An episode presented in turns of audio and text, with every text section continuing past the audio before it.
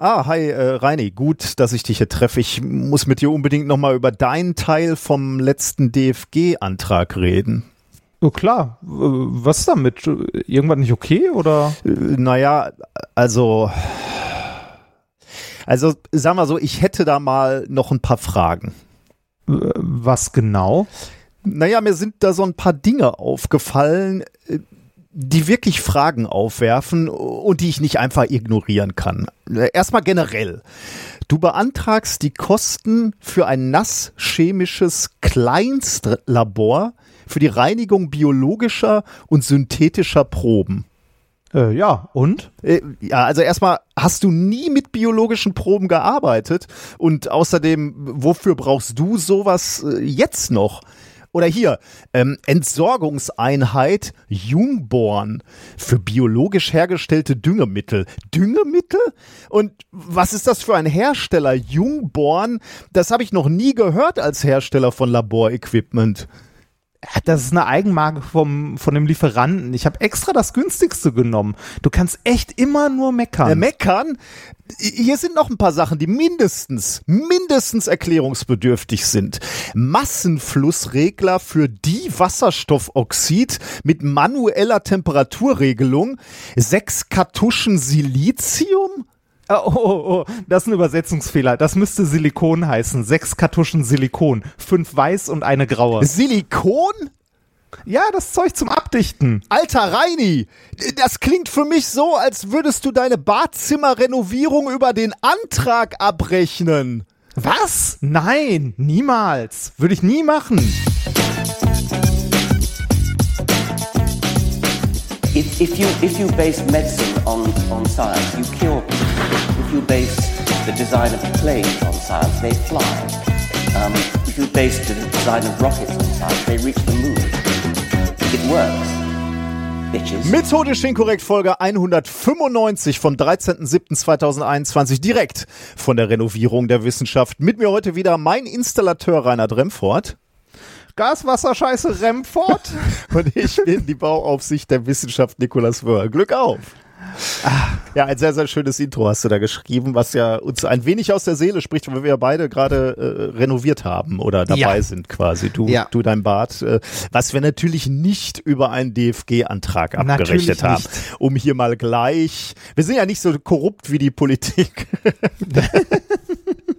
Wir haben nicht die Möglichkeit. Nein, nein, nein, nein. Nein, wir sind, wir sind bei weitem nicht so korrupt wie die Politik. Wo, wobei ich äh, sagen muss, dass ich sehr viel Glück hatte. Meine Frau äh, macht ja Marketing und so weiter und Kampagnensteuerung und bla bei einem großen deutschen Baumarkt. Ja, bei und, Hornbach. Äh, ja, das hast du jetzt gesagt. Ich, ähm, und äh, die bekommen, also haben beim Jahresbonus und so, den die bekommen, wenn es denn Bonus gibt, wenn es ein gutes Jahr war und so weiter, immer die Möglichkeit, das halt auch als äh, Guthaben ausgezahlt zu bekommen. Hm. Halt auf, äh, also dann, ähm, das hat äh, steuerlich rechnet sich das besser, wenn du das als Guthaben, also als Sachbezug Okay. sozusagen ausgezahlt bekommst. Und äh, das heißt, meine Frau hatte ähm, genau in der Zeit, als wir hier umgezogen und renoviert haben, glücklicherweise gerade so einen Bonus Ah. bekommen und äh, hatte eine, äh, eine Gutscheinkarte mit einem gewissen Betrag.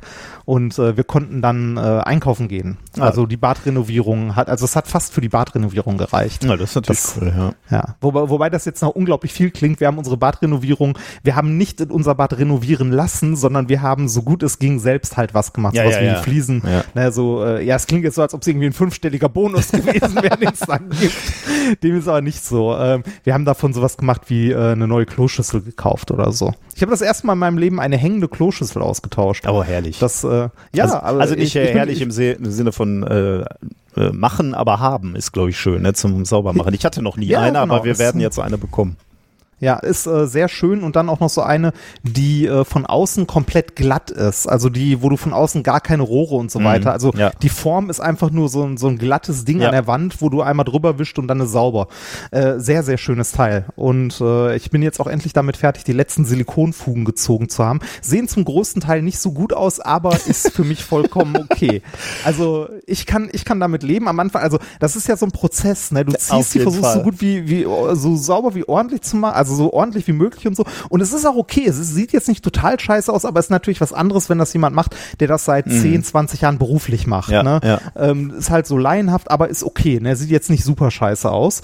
Und ähm, am Anfang denkst du dir noch so, ah, da ist so ein, Win also da ist so ein winzig kleine Macke in der Silikonfuge, die mache ich noch mal neu oder Ja. so. Irgendwann sitzt du da und denkst du so, ach, das ist alles gut, sieht schön aus und ja, wir sind fertig mit äh, allem lackiert und so und äh, ich bin auch sehr froh darüber.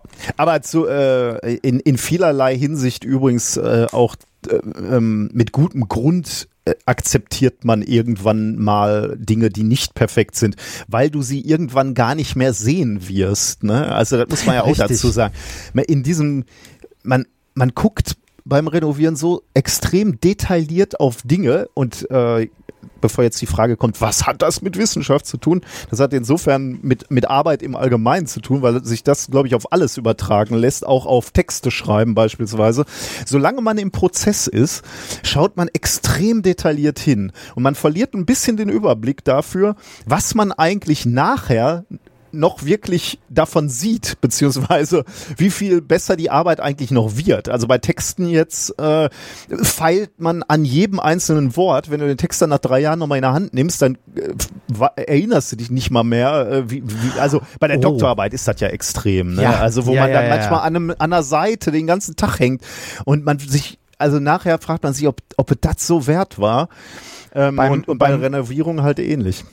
Beim Buchschreiben war das übrigens genauso mit dem Lektorat. Man kämpft um jeden Oh, Satz, ja. ne, der irgendwie oder jeden Absatz, den man irgendwie ja so, man wollte ihn ja so schreiben, wie er geschrieben ist. Ne? Das Lektorat sagt dann irgendwie, ja, aber hier wäre das so und so besser. Überleg doch mal, ob er, ne, also vielleicht doch lieber dieses Wort benutzen anstatt das Wort. Ist jetzt nicht so, dass die irgendwie den Inhalt ändern Mhm. oder so, sondern an der Art, wie es gesprochen ist oder so. Und hier und da halt, was ein gutes Lektorat macht, der halt Vorschläge macht oder hier mal was, äh, weiß nicht, wenn du viel zu oft den gleichen Satzanfang benutzt oder so, ein bisschen die Sprache glatt ziehen und so. Und trotzdem sitzt du da und denkst so, ja, aber ich, na, nee, wir wollen das lieber so. Also du kämpfst und feilst Oh an je. jeden Absatz, jedes Wort und so. Und ein Jahr später oder so nimmst du das Buch in der Hand, liest irgendeinen Abschnitt, also bei einer Lesung zum Beispiel, und denkst dir so, ich weiß gar nicht mehr, ob ich das geschrieben habe so, oder ob das äh, Lektorat dieses Wort da jetzt. Also bei manchen Worten fällt es mir natürlich auf, weil ich Ja, weiß, klar. dieses Wort würde ich nie im Leben benutzen. Ne? ähm, aber äh, so im Großen und Ganzen, man wird versöhnlicher später. Guckt dann drauf und denkt sich, Mhm. ja, ist doch eigentlich ganz okay alles. Und das muss man eigentlich, aber ist natürlich leichter gesagt als getan, aber da muss er eigentlich schon im Prozess mit berücksichtigen. Ne? Und du musst diesen Mhm. Absprung äh, schaffen, wo du nicht mehr äh, aufs, aufs Detail guckst, sondern dann irgendwann sagst, also einen Schritt zurücknimmst sozusagen und aufs Ganze guckst und sagst, okay, es ist gut.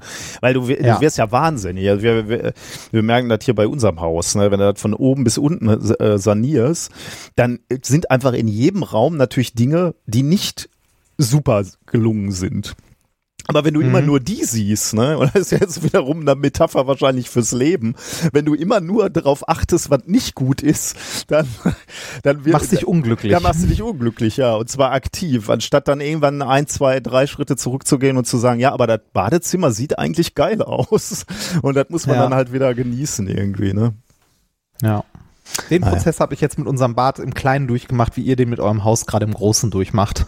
Ja, aber wir kommen auch der Sache näher. Wir kaufen, wir bauen Ja. jetzt sogar schon Möbel auf, also von daher ähm, Ah, denke ich, Und, und, und jetzt, jetzt geh mal in den Dachstuhl zurück und denk an die äh, einzelnen Falten der Wärmeschutzdämmung oder dieser Folie. Ja, da habe ich auch gerade dran gedacht, dass ich das, Damals- jetzt sitzt du auch da und denkst dir, ach scheiße. damals, als der Herr Doktor versucht hat, den Dachstuhl vakuumdicht zu bekommen. zu machen, ja. Ja, es ist- Physiker sind, glaube ich, keine guten Handwerker. Ähm, naja. Es ist, wie es ist. ja. Genau. Äh, irgendwas wollte ich dir gerade noch erzählen, aber ich habe es jetzt schon wieder vergessen. Naja, kommt vielleicht gleich nochmal wieder. Bestimmt. Ich hatte mein, äh, wie hieß nochmal dieser Trend von dieser App, wo man äh, miteinander sprechen kann, so spontan Gespräche machen kann? Clubhouse. Äh, Clubhouse, genau. Ähm, oder äh, Clubhouse, ja. Oder ke- keine Ahnung, ja. Habe ich ja nie gemacht, aber äh, äh, Twitter hat dann ja so eine ähnliche Funktion hinterher geschoben, ne? Äh, mit, mit Live Spaces. Ey, das habe ich gar nicht mitbekommen. Ja, kannst das du ist, jetzt, äh, kannst du jetzt irgendwie so Live-Gespräche starten und dann äh, Leute reinholen, mit denen du dann sprichst oder ähm, ja, oder die anderen, die nicht sprechen können, äh, die, die hören halt zu. Würde mich ja mal interessieren, ob sie das schon in der Schublade hatten oder schnell nachgeschoben haben, was sie gedacht haben. Ich tippe, auf, ich, ich tippe auf Letzteres. Keine Ahnung, ja, weiß ich nicht. Aber ich fand es interessant. Ich war eingeladen von äh, Wissenschaft im Dialog. Die haben eine, einen Twitter-Space zu äh, Podcasting gemacht und da waren zwei Sprecherinnen. Einmal ich als äh, Urgestein also irgendwie, so als alter Hase hieß es, glaube ich. Äh, ist ja immer lustig, ne? Ich kriege das ja gar nicht so mit. Für mich, für, aus meiner Sicht sind wir beide immer noch ganz frisch dabei beim Podcast. Ja, das äh, und, und ein etwas neueres Format, äh, Viscom Quartett, also ein, ein ähm, Podcast über äh, Wissenschaftskommunikation, also wirklich die Metagespräche. Äh, da war Elisabeth Hof Hofmann da ähm, und äh, Rebecca Winkels war die Moderatorin, aber die ist auch an dem Viscom Quartett beteiligt. War ganz lustig. Ich finde irgendwie diese, äh, diese Möglichkeit, spontan Gespräch zu veröffentlichen, finde ich irgendwie interessant. Also wenn wir irgendwie ja, weiß ich nicht. Klar, wir haben natürlich unser, unseren Podcast, von daher, wir reden eh alle zwei Wochen etwas ausführlich ja, zusammen, aber äh, der ist nicht live, ne? Der ist nicht also, live, genau. Also wenn ich das richtig verstanden habe bei diesen Twitter äh, Live Spaces, äh, die sind auch wirklich nur live, also die sind dann nachher nicht irgendwie abrufbar oder so, das vergeht halt. Ähm, das, da ist natürlich auch eine gewisse Qualität drin.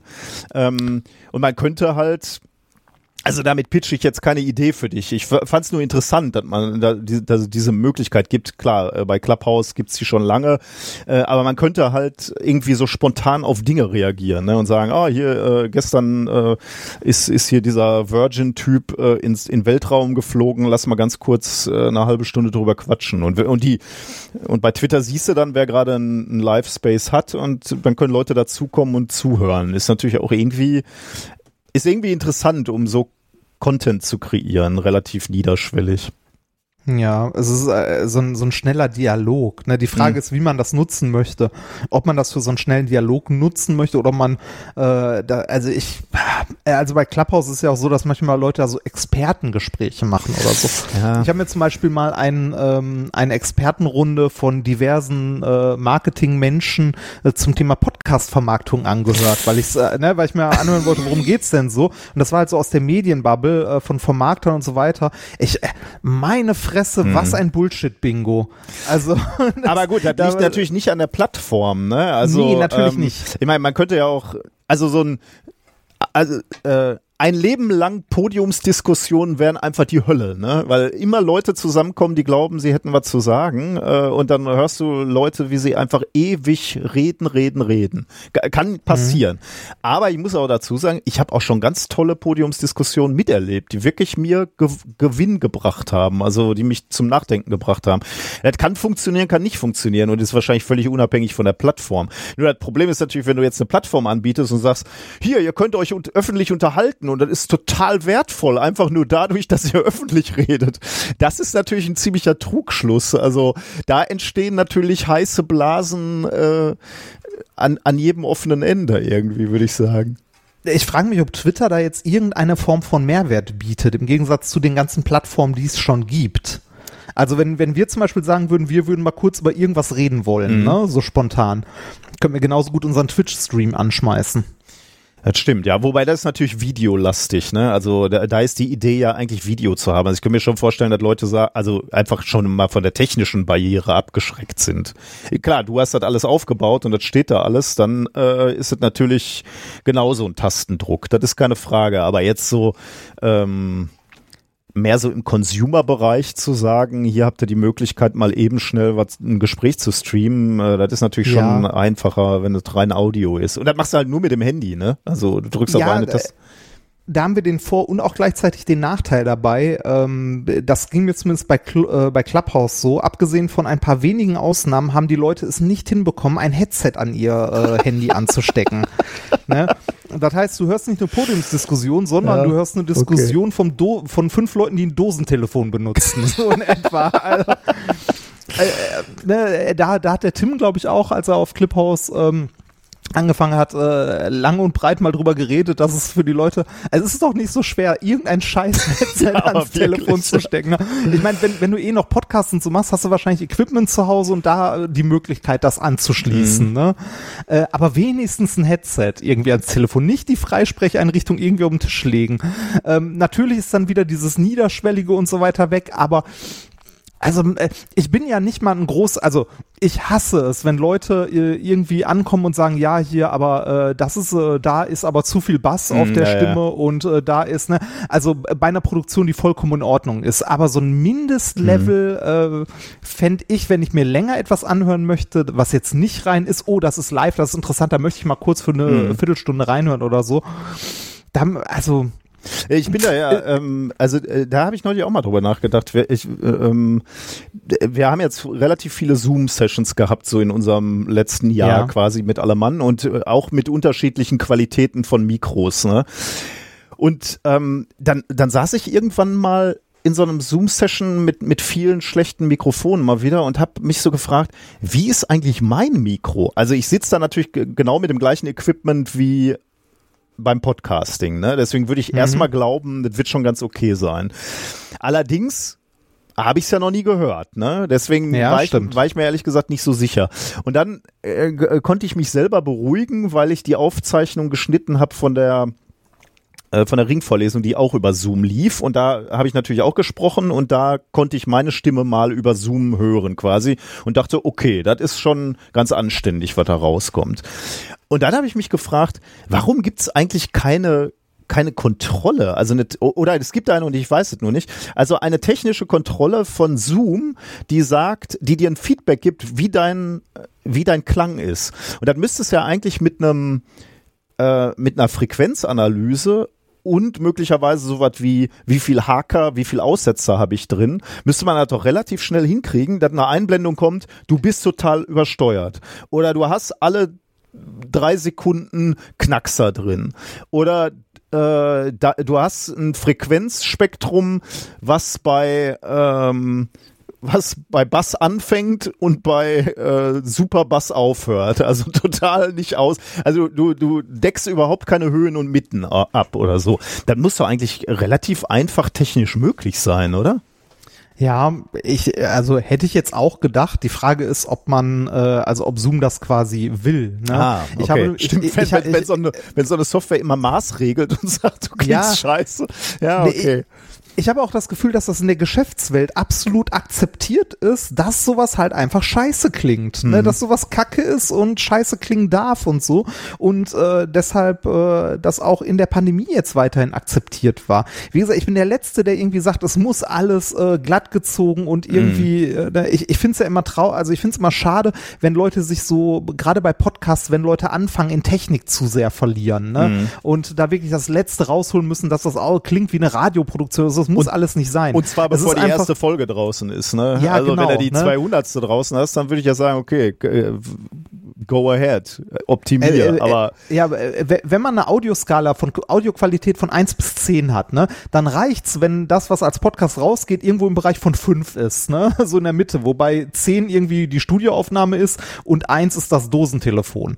Das Schlimme ist bei so vielen Zoom-Meetings, auch die ich so im Bereich jetzt der Hochschulen so mitbekommen habe, wenn die Leute mal ein Headset benutzen, also auch bei meinen Studierenden, ich musste denen auch sagen, besorgt euch ein verdammtes Headset und sei es das von eurem, ne, von eurem von einem scheiß Telefon. Ne? Niemand will äh, eine Rückkopplung über die eigenen Lautsprecher wieder hören.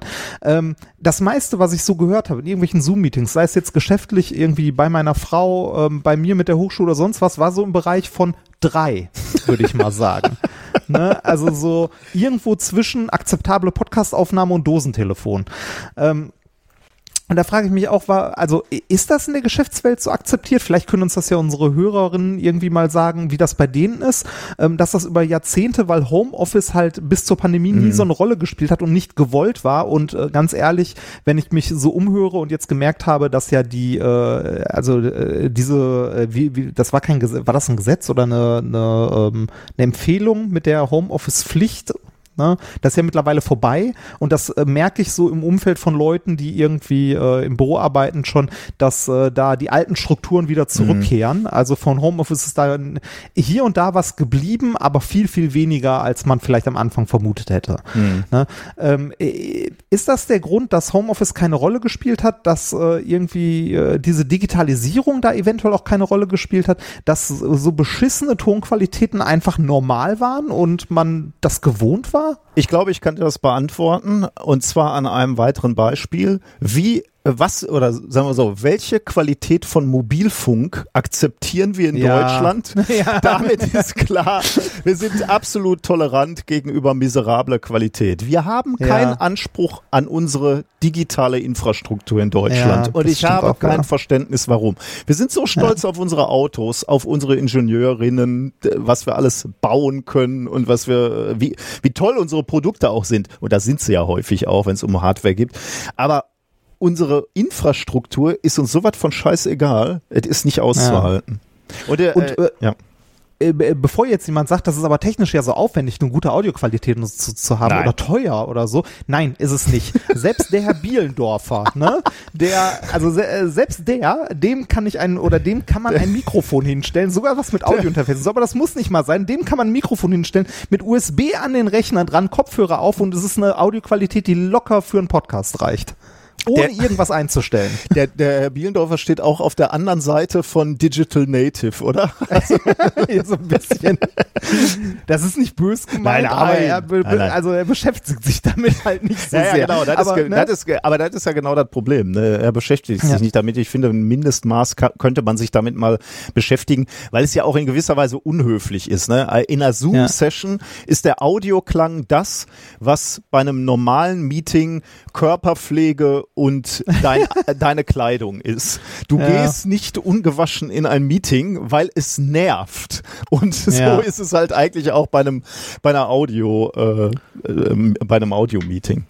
Und das ist sowohl technisch als auch finanziell nicht aufwendig. Ja, ja, genau. Oder, oder ja. Äh, ich, ich meine, bei, bei einem Betrieb würde ich ja sagen, der Betrieb sollte dafür sorgen, dass äh, die Mitarbeiter vernünftig klingen, weil es ja auch nervt, wenn, wenn du deine Mitarbeiter irgendwo rausschickst und äh, die sind nicht zu verstehen. Das ist jetzt auch ja. nicht, wirkt ja jetzt auch nicht sehr professionell, ne?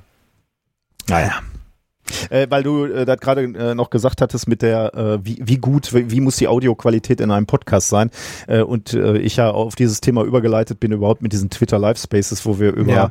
über ähm, po äh, Podcast gesprochen haben. Da habe ich übrigens auch den Satz gesagt, guter Inhalt deines Podcasts verzeiht schlechte Technik, aber schlechte Te äh, gute Technik kompensiert niemals schlechten Inhalt. Keiner hört dir zu, ja. weil du einfach brillant klingst. Äh, sei du, du bist jetzt irgendein Synchronsprecher oder oder Leute, die damit Geld verdienen, dich in den Schlaf zu säuseln, da vielleicht schon, aber ansonsten ähm, ansonsten äh, Inhalt first. Ja. Klang second. Ja. Na gut. Äh, ich äh, muss noch was Schönes erzählen, ähm, was äh, im, also wir nicht geschaffen haben, äh, aber die, die Community. Ähm, und das äh, muss ich kurz loswerden, weil mich das äh, freut oder uns beide sehr freut. Ähm, wir haben ja diese äh, Sporttrikots bestellt bekommen, gemacht bekommen ja. und bestellt bekommen vom lieben Markus und der hat die ja bei BioRacer bestellt und da wurden auch ein paar Leute äh, haben da bestellt und sind, glaube ich, auch ganz zufrieden mit diesen Trikots.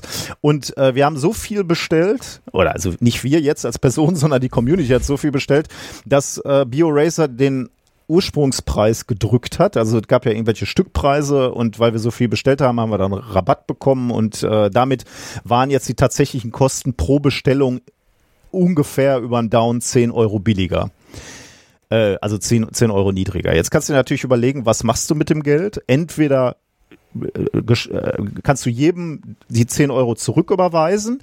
Das haben wir jetzt allen Bestellern angeboten. Oder mhm. wir hatten die Idee, dass man mit dem Geld natürlich auch was Schönes machen kann, weil insgesamt sind das irgendwie 3000 Euro. Ähm, und da haben wir uns dafür entschieden, dass wir diese 3000 Euro spenden und zwar an World Bicycle Relief. Äh, das ist so ein, ähm, äh, ja, ja, eine, eine Menschen, sagen wir mal Menschen, die kaufen äh, Fahrräder für Afrika. Also für, für Leute, die dort mobiler sein äh, müssen. Jetzt könnte man sagen, ähm, was soll das denn? Warum brauchen die in Afrika ausgerechnet Fahrräder? Aber das ist mir klar geworden, als ich äh, unter anderem Factfulness gelesen habe wie wichtig Mobilität ist denn äh, in solchen Ländern. Wenn du schneller von A nach B kommst und du musst den ganzen Tag in diesen Ländern von A nach B, denn du musst Feuerholz sammeln, du musst Wasser ran schaffen, du ja. musst oder du versuchst in die Schule zu kommen. Das schaffst du nicht, wenn die Wege weit sind, in, in, im, im Sinne von, ich bin vier Stunden zum Wasserloch unterwegs. Ja. Wenn du die Strecke aber in einer Stunde machen kannst, dann bleibt noch eine Stunde Zeit, um danach zur Schule zu fahren. Und deswegen äh, bedeuten Fahrräder beziehungsweise Mobilität in diesen Ländern extrem viel. Und deswegen finde ich das einen ganz, ganz tollen Zweck, dass wir die 3000 Euro in, in die Richtung äh, spenden. Wie, wie viel ist es in Summe? 3000. Ah, gut. Ist, äh, finde ich total das toll, dass wir als ja. Community, wir beide haben da ja jetzt nichts mit zu tun eigentlich, Nö. außer dass wir den, den Namen sozusagen gegeben haben und das Leute sind, die, die unseren Podcast hören. Aber finde ich total toll, dass sowas nebenher, äh, also dass so, so Communities entstehen, ähm, die, die es nicht gäbe, wenn es diesen Podcast nicht gäbe und dass dann so tolle Sachen entstehen. Also vielen, vielen Dank der, für jeden, der daran beteiligt ist oder war. Ihr solltet eine E-Mail bekommen haben von Markus. Ähm, wir haben vollstes Verständnis, wenn ihr nach Corona die 10 Euro braucht und nicht spenden wollt. Habt keine Sorge, dass wir, dass da irgendwie drauf geguckt wird und gedenkt wird, oh, der feine Herr braucht 10 Euro. Ja, genau, also Absolut jeder, der korrekt. möchte, bekommt es zurück. Ja, äh, die, die letzten, das letzte Jahr war extrem hart für viele von uns und euch. Äh, 10 Euro wenn ihr die braucht, so, sofort ohne, ohne Nachfrage zurück, ohne schlechtes Gewissen. Ähm, und alle, die äh, gerne die 10 Euro spenden wollen, äh, freuen wir uns natürlich auch. Äh, Markus hat dann noch zwei andere Sachen ähm, ge geschrieben. Zum einen, dass er gerne eine Collage machen würde mit den Minkorrekt-Trikots. Wenn ihr also Bock habt, ihm ein Foto mal in den Klamotten zu schicken, sehr, sehr gerne.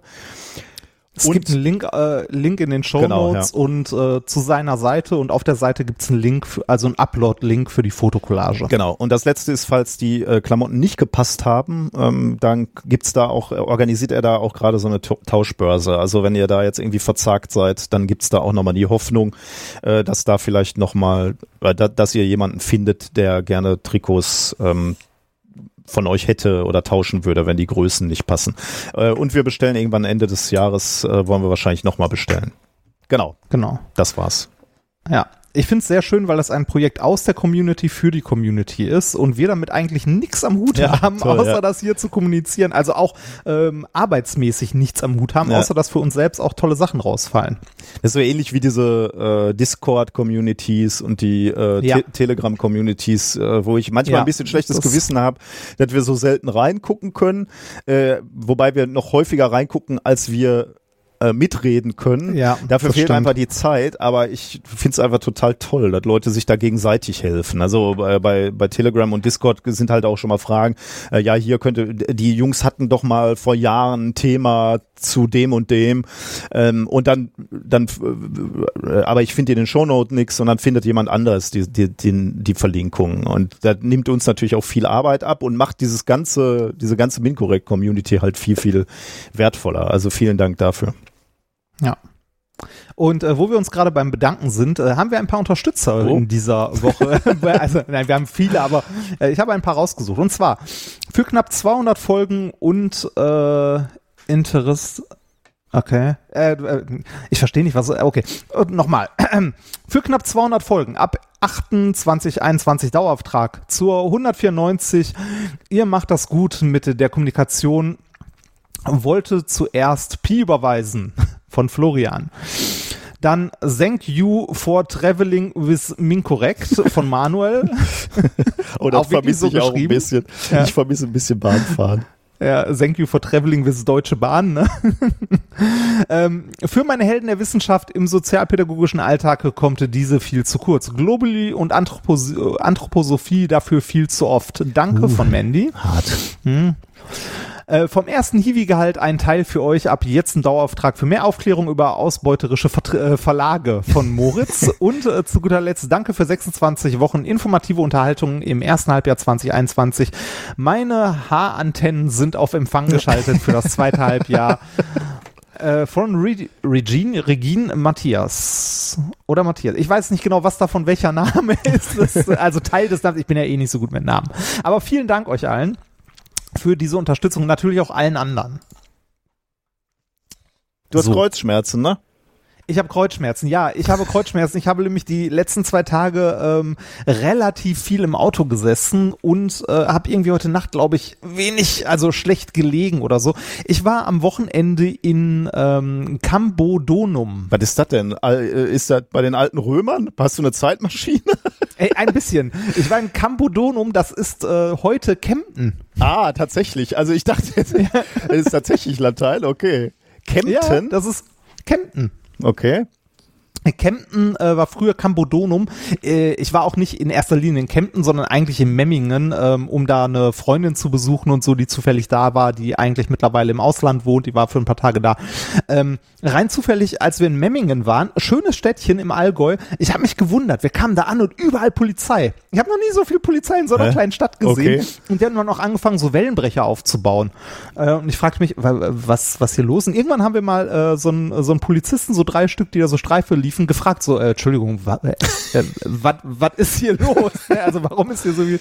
War ja, doch nicht so blöd, du Tätowierter. nee, Hast du sofort nee. auf eine Mappe gekriegt. Nee, das nicht ganz. Ähm, äh, ich habe eine nette Auskunft tatsächlich bekommen. Und zwar okay. wurde mir gesagt, ja, das ist, weil hier in der Stadthalle ist heute eine, äh, also genau an dem Tag, als wir da waren, am Samstag, eine Wahlveranstaltung der AfD. Oh Gott. Mit einem prominenten Sprecher, wie ich im Nachhinein herausgefunden habe. Äh, unser Lieblingskleiner äh, Faschist. Ich glaube, Faschist darf man ihn nennen, oder? Der mit der den Bernd. Ach, Bernd. Nee, den Bernd. Der ist Bernd war da. Bernd hat gesprochen. Ist der noch Memmingen. dabei? Ich dachte, den hätten sie mal rausgeschmissen oder war nee, da der ist noch dabei. Der, der ist noch dabei und der ist auch, also äh, intern gibt's da gerade äh, wohl einen Machtkampf zwischen ihm und dem, also er äh, vertritt ja den, ich würde mal sagen, nicht ganz so liberal. nicht ganz so liberalen Flügel. nee, vor allem, ich, ich habe mir, äh, ich hab mir am nächsten Tag, weil es mich einfach interessiert hat, weil ich halt selber in Memmingen war, äh, auf YouTube mal die Rede von ihm angehört, hm. von dem Tag. Und alter Falter, ey, meine Güte. Also, äh, naja, das hat nichts mehr mit konservativ zu tun, das ist offener Hass. also wirklich, das ist offener, also das okay. ist offen, äh, offen Hass äh, gegen Fremde und Hass gegen äh, Religionen, die man vielleicht nicht kennt. Das ist äh, menschenverachtend, also was der von sich lässt. Und äh, naja, auf jeden Fall Wegen dem waren wir ja nicht da, aber das hat erklärt, warum da so viel Polizei rumrennt. Denn ähm, nicht, also nicht wegen der AfD-Veranstaltung, sondern es gab eine Gegendemonstration. Ja. Und äh, der Polizist sagte ernsthaft auch, ja, und da ist eine Gegendemonstration, deshalb sind wir da. Okay. Naja. Auf jeden Fall äh, war, war da, äh, also da, da war ziemlich viel äh, Präsenz.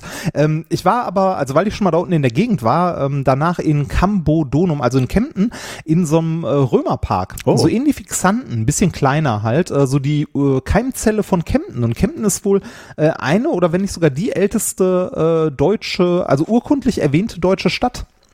Echt? Damit. Ja. Die, die allerälteste ja, also da, also irgendwie sowas, okay, äh, ja. irgendwie sowas hatte ich da gelesen in dem Römerpark und ich war selbst ein bisschen, äh, ein bisschen ähm, überrascht davon. Gut, kann natürlich sein, dass die Römer die ersten in, in, auf, auf deutschem Gebiet waren, die überhaupt Städte ausgerufen haben. Ne? Vielleicht gab es den Begriff mhm. vorher noch gar nicht. Aber, aber warte mal, hier in der, Wiki, in der Wikipedia steht, Kempten kann wegen der frühesten schriftlichen Erwähnung einer Stadt in Deutschland neben Trier, Köln, äh, neben Trier und Köln zu den ältesten Städten hm. Deutschlands gerechnet werden. Spannend.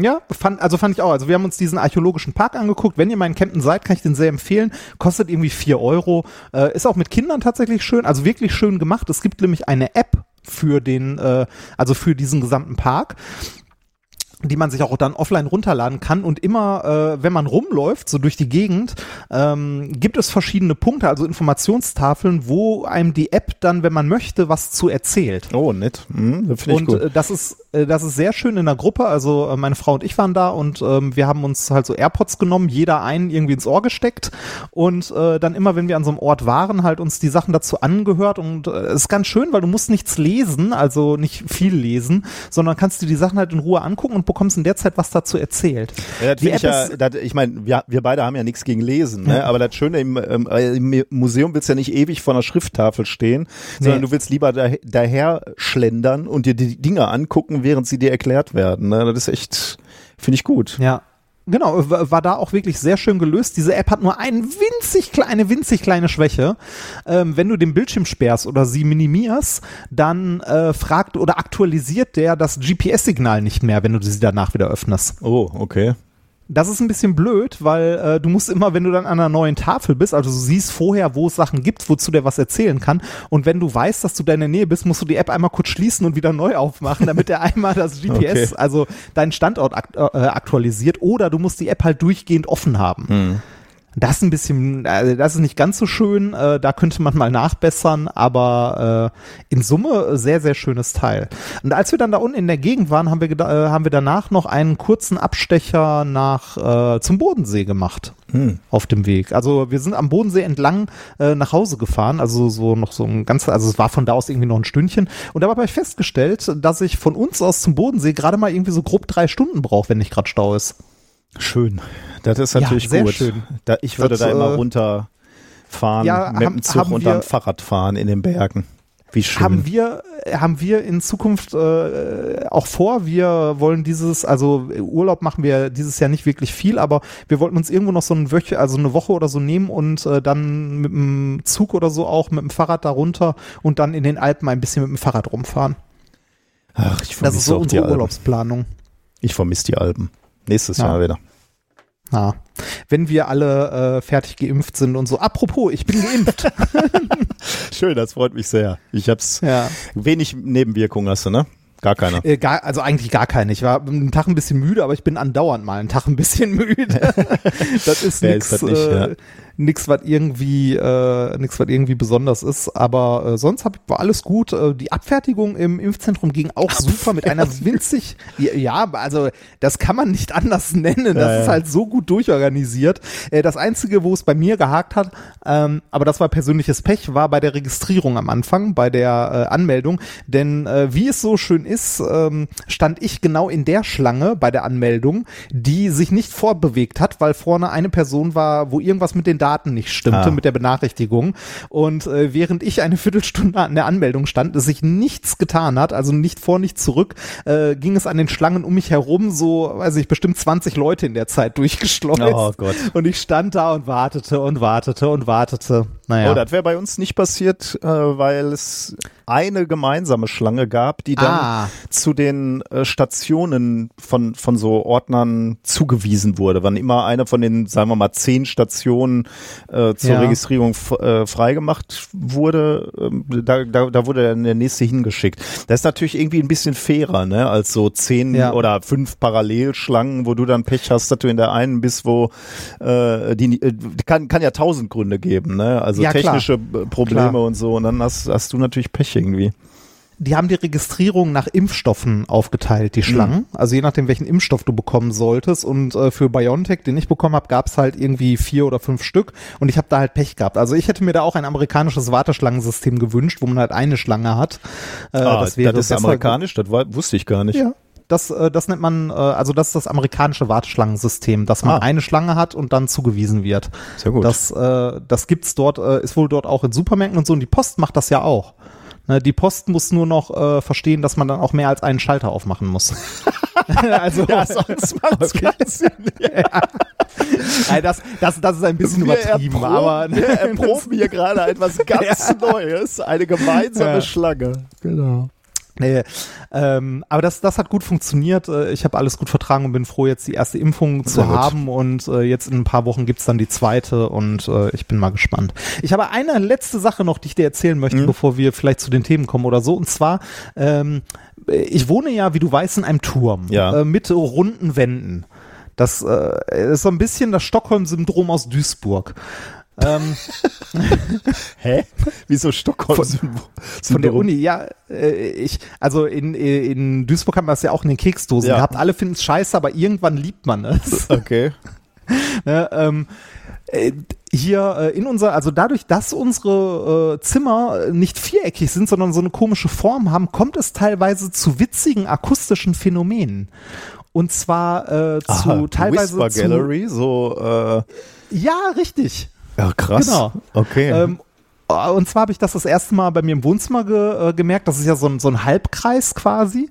Ähm, je nachdem, an welcher Stelle man steht, hört man den Fernseher lauter oder leiser. So ein bisschen. nice. Und also, und, also da, da- das ist aber nie, also das ist nicht so hart auffällig, das geht. Also da muss man schon wirklich sehr, sehr genau hinhören und so, um das zu merken. Ähm, wo ich es aber jetzt zuletzt richtig krass gemerkt habe, war, als wir im Arbeitszimmer saßen und meine Frau, äh, die ungefähr, also Sonka, die ungefähr, ich sag mal, maximal zwei Meter von mir entfernt war und meinte, boah, was brummt denn hier so, ne? Und ich gesagt, ich höre nix. also ich habe wirklich nichts gehört. Dann bin ich aufgestanden, zu ihr rübergelaufen und es hat super laut gebrummt. Ich bin irgendwie dann drei Meter einmal so durch den ganzen Raum gegangen, also ähm, ne, an dem Platz, wo ich vorher gesessen habe, vorbei. Da war wieder nichts und irgendwie zwei Meter weiter in die andere Richtung war das Brummen wieder laut. Also ich hatte wirklich eine stehende Welle von Brummen hier im Raum und äh, das war wie in so einem Science-Museum. Das war sehr, sehr witzig. Ja, das ist cool, also ja. äh, durch, durch diese komischen Raumformen kommt es hier zu so äh, akustischen Phänomenen. Ja, da heißt, du müsstest irgendwelche Möbelstücke, also wenn es dich jetzt stören würde, ne, dann müsstest du irgendwelche Ja. Möbelstücke aufbauen, die, die das so ein bisschen äh, ja, oder an der Wand brechen irgendwas, dann, ne? was das schluckt oder so. Krass, okay. Ja. Ja, geil. Ja, fand ich, fand ich auch sehr witzig. Aber habt ihr da eigentlich Hall? Also Hall hast du da nicht jetzt, ne? Oder ähm, Jetzt gerade wenig, weil hier viel Scheiß rumsteht gerade. Nee, aber weil Ähm, ich ja, die Frage habe ich mir nämlich auch ge- gestellt. Ich äh, richte mir ja den, den Dachboden irgendwie so als neues Arbeitszimmer und, ähm, und auch Studio natürlich im Prinzip her. Und Mhm. äh, wir haben erstmal nur optisch sozusagen überlegt, wie, wie machen wir das? Und zwar, indem wir Wände rausgerissen haben. Da, der, der war, wir haben den mal irgendwann gekauft und da war der halt so verkleidet. Da, waren, da hat die Oma wohl unterm Dach gewohnt und deswegen Ja. hatte die so drei Räumchen.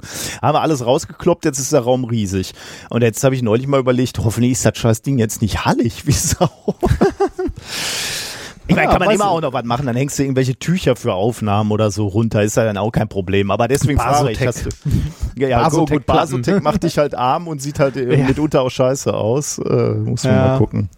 Ähm, nee, ich habe hier, ich habe hier nichts hängen. Ein bisschen hallig ist es auch, aber äh, bisher hat's mich bei den Aufnahmen, also ich habe es nie auf Aufnahmen so gehört, dass es mich irgendwie gestört hat. Aber das müsste dann wahrscheinlich mal ein Hörer sagen, ob das Nee, ich höre irgendwie aber ich höre ist gar nichts. stört. Also wenn, Ja. wenn ich dich jetzt so höre. Ich, ich denke mal, so viel Hall ist ja auch nicht, weil die, äh, die Wände, also weil wir wieder diese nicht quadratische Mhm. Raumform haben und die, ähm, also ein Großteil der Wand hier, also der Außenwand, ist ja sehr rau mit sehr vielen Ritzen und so weiter, weil er ja die blanke, ähm, die blanke mauerte Wand ist, Mhm. ohne Putz und so. Das streut wahrscheinlich auch nochmal ganz gut. Außerdem habe ich äh, in der Nähe des Mikros hier liegt immer dieser äh, schwarze, haarige Schallabsorber. Biologische Schallabsorber, das ist gut, Ja. ja. Das ist natürlich super. Ja, flauschig und weich. Weil du gerade vom Brummen gesprochen hast, ich bin gestern mit dem Fahrrad gefahren und stand äh, irg- irgendwo im Münsterland und stand mitten auf so einem äh, Feld, ne? Und da, mitten auf so einem Feld, also ich stand nicht auf dem Feld, sondern da ging natürlich eine Straße her. Aber auf der Straße war plötzlich eine Baustelle und ich konnte nicht mehr weiterfahren. Und dann bin ich angehalten und in dem Moment, wo ich angehalten bin, dann hört ja Fahrtwind und so auch auf, höre ich auf einmal ein fettes Brummen. Aber ich stand mitten auf einem Feld eigentlich. Also da waren auch ein paar Büsche, aber äh, ich stand auf dem Feld und es brummte laut, richtig laut. Also so laut, dass ich dachte, was, was stimmt jetzt hier nicht? Also äh, Windräder, das sind die bösen Windräder. Äh, also wirklich so, dass ich Angst gehabt habe und gedacht habe, entweder stimmt was in meinem Kopf nicht oder dann habe ich so nach oben geguckt, ob irgendein UFO über mir fliegt oder so. und dann habe ich festgestellt, Baustelle, das war ein Dieselgenerator und der stand halt nur hinter einem Busch, aber das war eine Ah. total out of the world Erfahrung, dass auf einmal Ja. der, der, der, die gesamte Welt erfüllt ist von so einem Brumm. Oder ich werde einfach nur wahnsinnig, kann ja auch sein.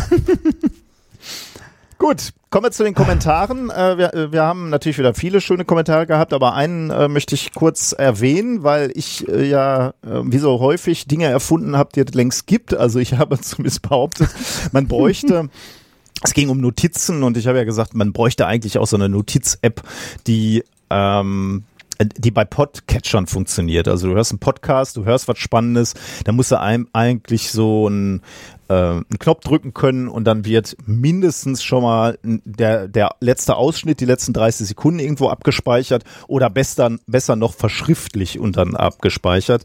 Und dann wurde ich darauf hingewiesen, dass es sowas gibt, nämlich ähm, der Podcatcher, der Air heißt, A-I-R-R, Air Audio, äh, haben wir auch in, den, in die Shownotes geschmissen. Das scheint sowas zu können. Ich habe selber noch nicht gemacht, ehrlich gesagt, weil ich den Umzug zu einem äh, neuen Podcatcher etwas äh, scheue. So ein Podcatcher ist ja feinst getuned auf deine persönlichen Bedürfnisse. Das kommt auf die Person an, die ihn benutzt. Ja, okay, das kann sein. Aber äh, da ich äh, Podcasts ja. halt äh, liebe, schätze und einfach seit Jahren schon benutze, sind einfach alle Podcasts drin, die ich mag. Und äh, ja, ja. Äh, wie, wie gehst äh, Data Management, welche Podcasts werden abgespeichert automatisch, welche musst du selber runterladen und solche Sachen. Ähm, äh, scheue ich das ein bisschen, aber wenn ich mal ein bisschen Zeit habe, gucke ich mir mal den näher an. Also falls ihr da auch Interesse habt, Air Audio A-I-R-R.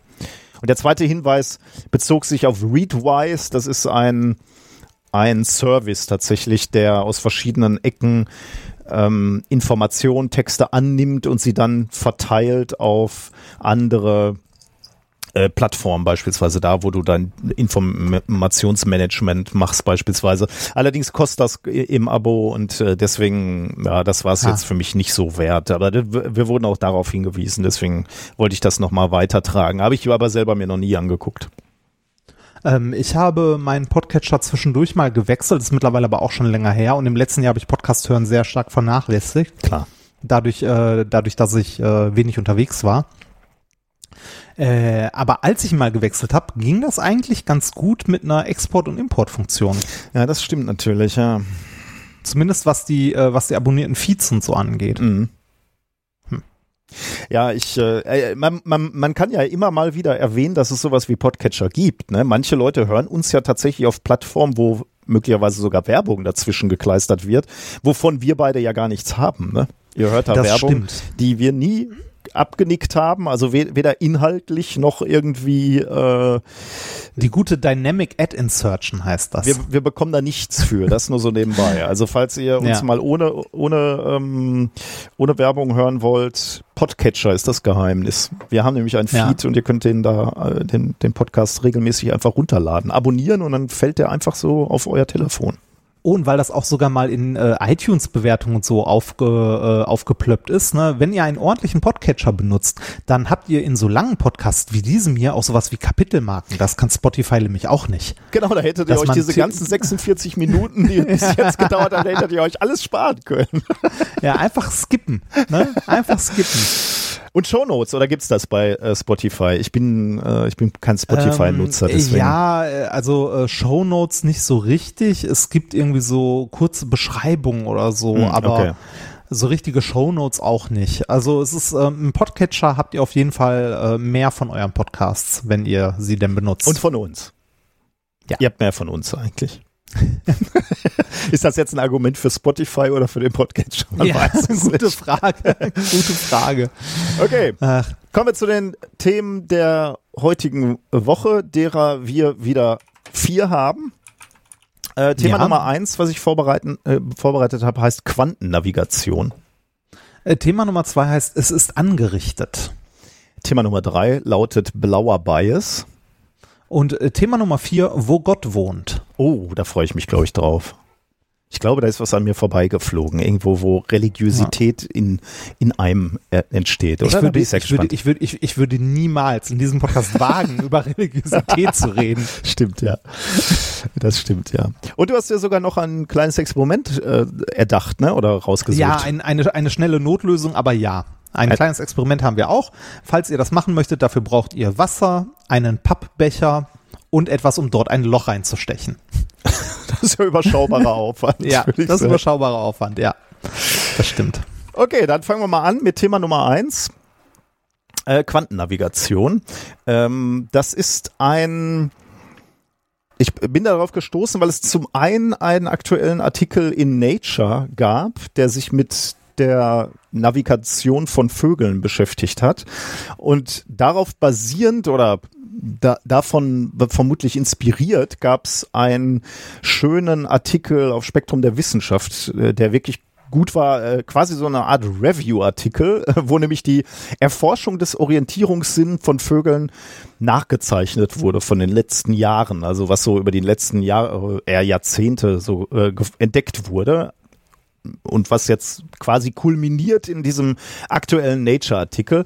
Und das ist echt eine faszinierende Nummer, muss ich sagen. Also ähm, ich, ich sag ja schon mal, manchmal gibt es so Phänomene in der Natur, wo ich so das Gefühl habe, da hat Gott eigentlich nicht gewollt, dass wir da hinterkommen. Also, dass wir das irgendwie entdecken, weil das so versteckt und so verworren ist und, und, und so, so detailliert. Äh, äh, mit dem Gott sage ich natürlich immer nur so metaphorisch. Also was ich damit ja, sagen will, ist, äh, ich, ich finde es einfach total bewundernswert, wie tief wir in die Matrix blicken können oder wie tief wir in die Details von, äh, von, von Dingen äh, schauen können. Und, und in diesem Fall auch wieder nur, weil sehr interdisziplinär gearbeitet wird. Also hier an dieser Studie waren jetzt natürlich Biologen dran beteiligt, weil es ja um Vögel geht, aber eben auch äh, Physiker und Chemiker, die ohne die es nicht gegangen wäre. Und das finde ich ja total faszinierend, wie, wie viel Expertise da zusammenkommen muss man könnte auch sagen, es ist immer wieder erstaunlich, auch als, äh, also gerade als Naturwissenschaftler, einen Blick in die Natur zu werfen, ne? also in die Natur und zu sehen, wie abgefahren und krass die Natur ist. Ja, das kann man ja. auch so sagen, ja, das stimmt. Also, äh, es geht um Vögel und äh, die Tatsache, dass viele Vögel in wärmeren Gefilden überwintern. Das ist ja auch schon, schon mal wieder so ein äh, Phänomen, ne, wo ich jeden Herbst und jedes Frühling so an den Himmel gucke und wenn ich dann die großen Zugvögelscharen da sehe, denke ich immer, Wahnsinn. Also, dass sich das überhaupt, also erstmal schon mal Wahnsinn, dass das funktioniert, dass die Afrika finden, aber halt auch irgendwie totaler Wahnsinn, dass sich das energetisch rechnet, ne, dass es besser ist für die, diese unglaubliche Reise anzutreten äh, aber scheint ja zu funktionieren. Die Natur macht ja nichts, was sinnlos Energie rausballert, würde ich jetzt mal so ja. sagen. Äh, also es scheint äh, vernünftig zu sein, aber äh, ich kann da immer nur zum Himmel gucken und wirklich erstaunt sein. Jetzt gibt's ähm, Vogelarten, Kraniche zum Beispiel, Gänse und Enten, wo äh, einem klar ist, wie diese Jungvögel lernen, dass die regelmäßig nach Afrika fliegen müssen und vor allem, wie sie nach Afrika fliegen müssen, welche Route, weil sie nämlich ähm, in größeren ähm, Gebinden, wie sagt man bei Vögeln? Nicht Gebinde wahrscheinlich, ne? aber in größeren Schwärmen, Schwärmen äh, fliegen, genau. Und Ansammlungen. Ansammlungen und den, den äh, Alttieren hinterherfliegen. Also sie bekommen es sozusagen von den erfahrenen äh, Tieren, Vögeln, kriegen sie es gezeigt, welche Route man äh, fliegen muss. Aber es gibt auch andere ähm, Vogelarten, wo die Jungtiere von Anfang an eigentlich den Weg alleine finden müssen. Rotkehlchen zum Beispiel. Die haben nicht irgendwie große Schwärme, mit denen die losfliegen, die müssen den Weg alleine finden. Und wie schaffen sie das? Wo kommt überhaupt dieser Flugplan her? Woher wissen sie, wo sie äh, hin müssen?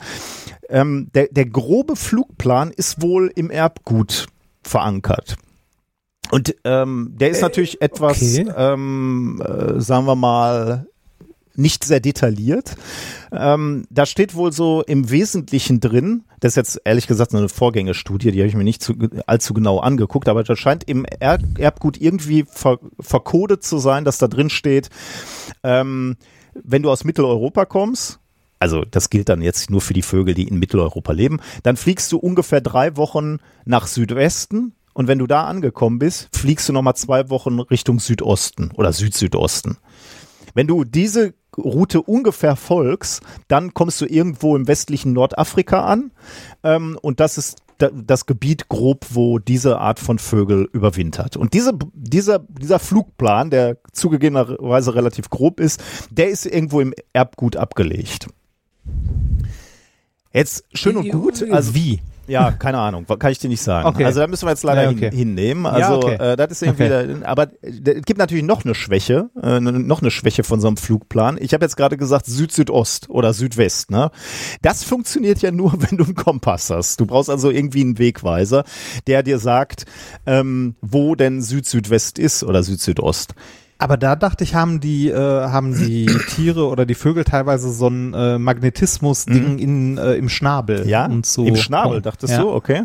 Ich glaube, ich dachte, das wäre im Schnabel. Kann, kann durchaus sein, dass es ah. äh, auch Tiere gibt, die das im Schnabel haben. Ich sag dir gleich, warum es zumindest bei diesen Vögeln und bei vielen Vögeln wohl im Auge zu verorten ist, der, der Kompass quasi.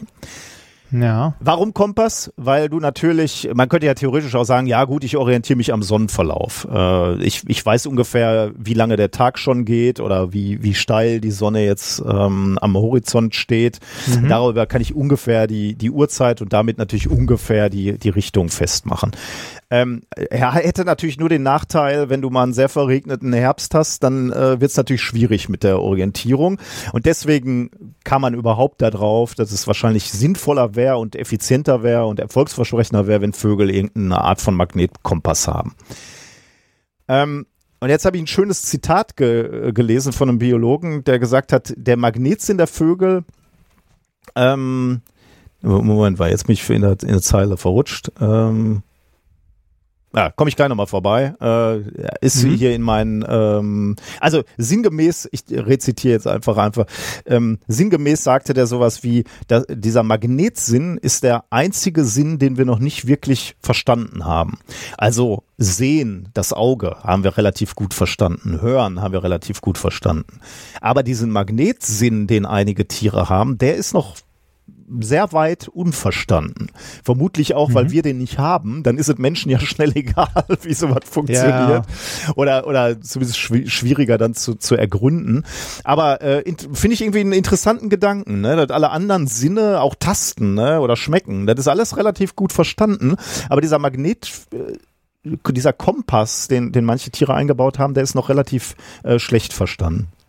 Dachte, der wäre auch erfolgreich. Also wie gesagt, ich dachte, das wäre irgendwie bei, bei Tauben oder so im Schnabel irgendwas mit Eisen. Ich, ich, ja, genau, das habe ich, da habe ich mich auch dran erinnert, dass wir mal so, so eine äh, Studie auch äh, zitiert haben, glaube ich, und, und bearbeitet haben, wo ich glaube, da waren ja irgendwelche Metallpartikel ähm, agglomeriert waren, aber ich dachte, das wäre auch im Auge gewesen, ehrlich gesagt.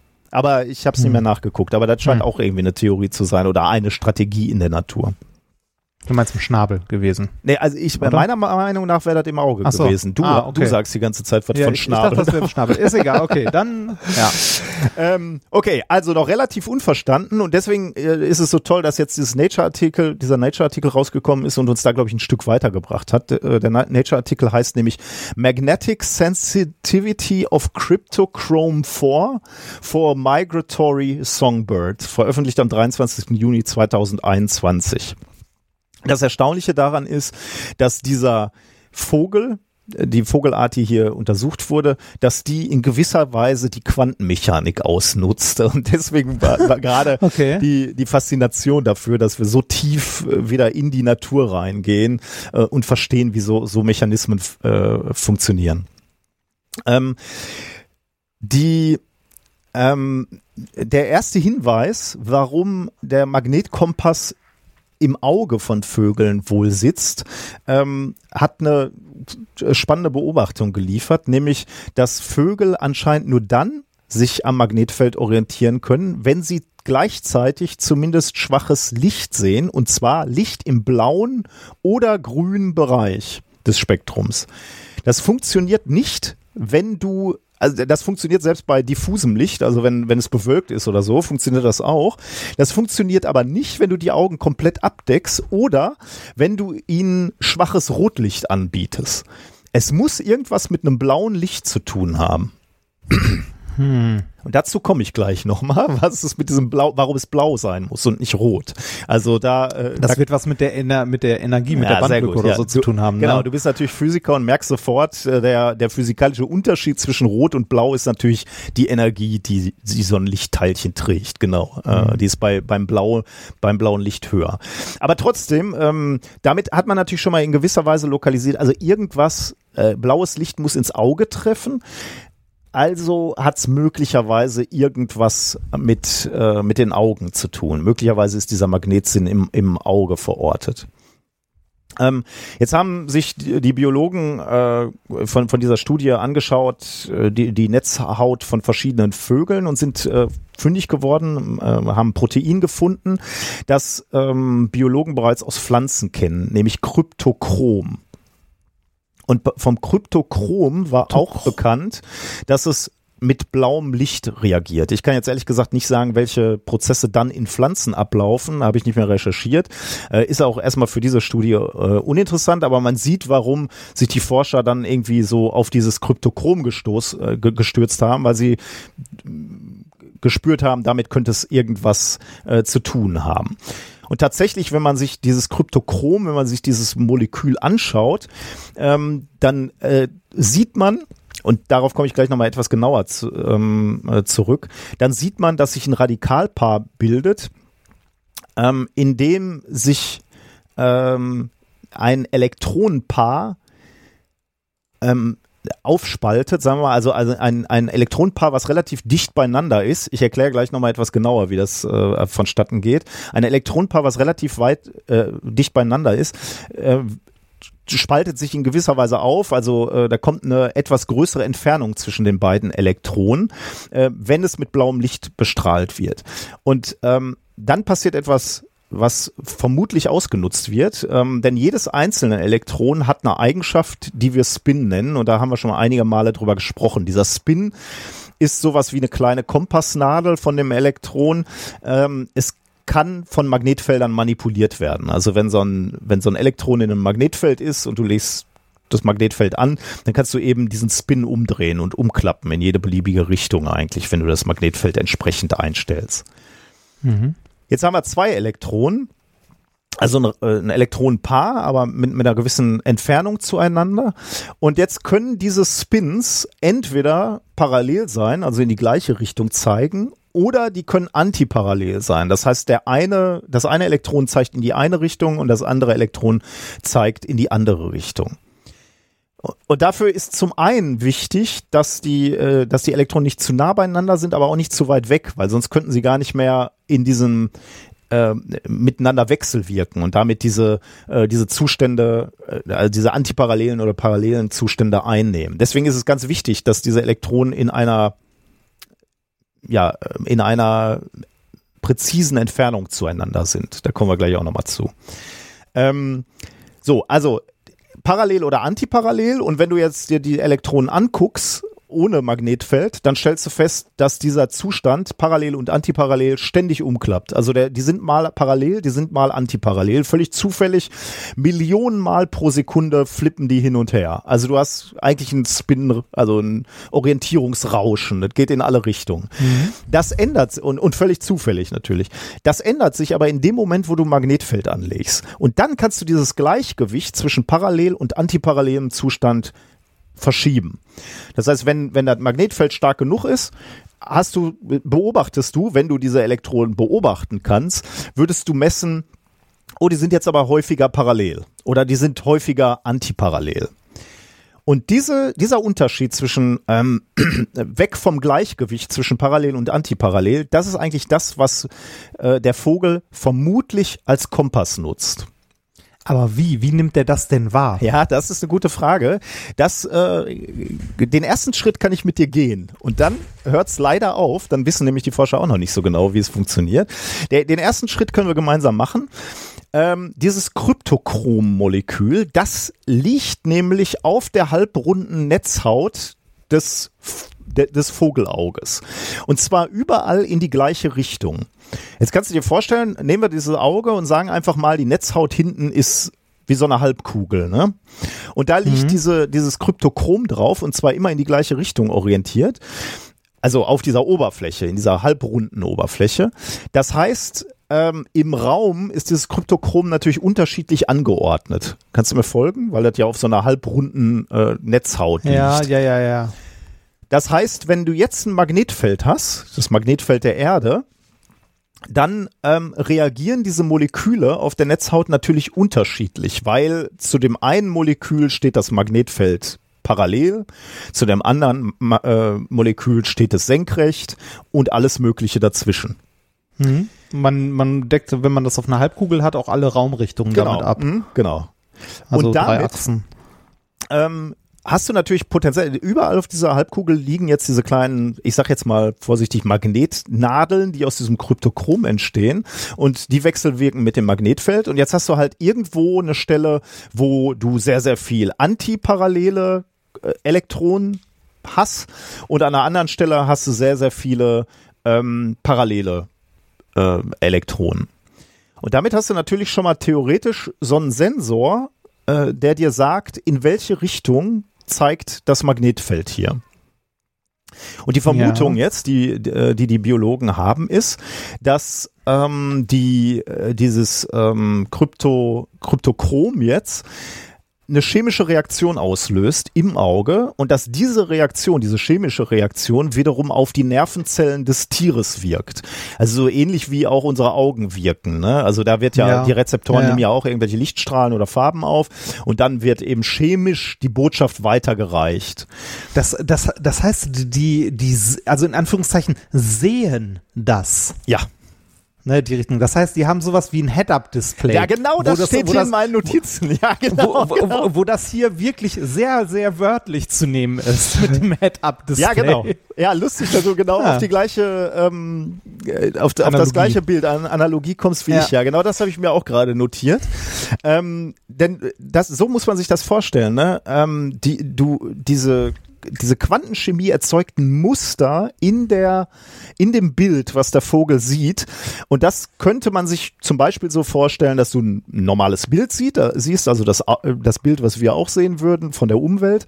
Und da drüber gelegt, äh, wie so ein Head-Up-Display, ist vielleicht ein Fleck oder so, ne? Und der Fleck sagt dem Vogel, flieg in Richtung Fleck. Oder die Gebiete, wo er nicht hinfliegen soll, sind dunkler oder so. Und er fliegt immer in Richtung Licht.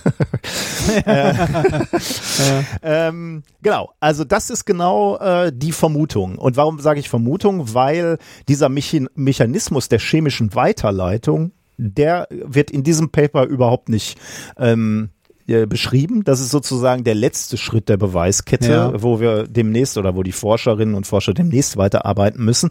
Soweit sind sie noch nicht. Aber sie haben sich eben erstmal dieses Kryptochrom angeguckt und vor allem die physikalischen ähm, äh, Mechanismen, die da ablaufen. Da komme ich jetzt gleich auch noch mal ganz kurz zu.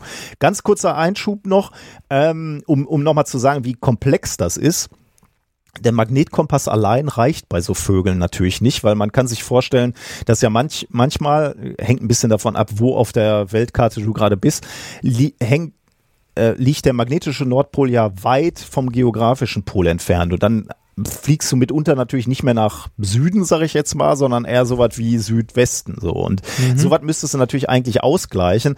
Genauso können beispielsweise Erz, äh, Eisenerzeinlagerungen irgendwo in der Tiefe unter den Vögeln dazu führen, dass das Magnetfeld verformt wird der Erde. Und aber um es kann ja eine, mhm. also es, aber es kann beim Navigieren ja eine Kombination mehrerer genau, Sinne ja. sein. Das ist genau das, was ich, äh, wo, worauf ich jetzt hinaus wollte, aber zumindest nochmal erwähnt haben wollte, um auch nochmal zu zeigen, wie komplex es ist. Das ist nicht dieser eine Sinn, auf den du dich komplex, komplett verlässt. Wäre ja auch irgendwie so, die Analogie wäre ja auch irgendwie, wir verlassen uns ja auch nicht blind auf unsere Augen. Wenn du im Keller gehst und es ist dunkel, dann weißt du, äh, du kannst nicht im Vollsprint weiterrennen, weil äh, nur weil du nichts siehst, heißt es nicht, dass da und keine dass Wand ist. ist. genau. Ja. Und so wird es bei den Vögeln auch sein. Ähm, die, die haben zwar diese äh, Navigationshilfe, aber die werden sich trotzdem an anderen Dingen auch noch orientieren. Beispielsweise nämlich ähm, ist, ist bekannt, dass die Vögel durchaus, was ich ja gerade erwähnt habe, auch am Sonnenstand orientieren.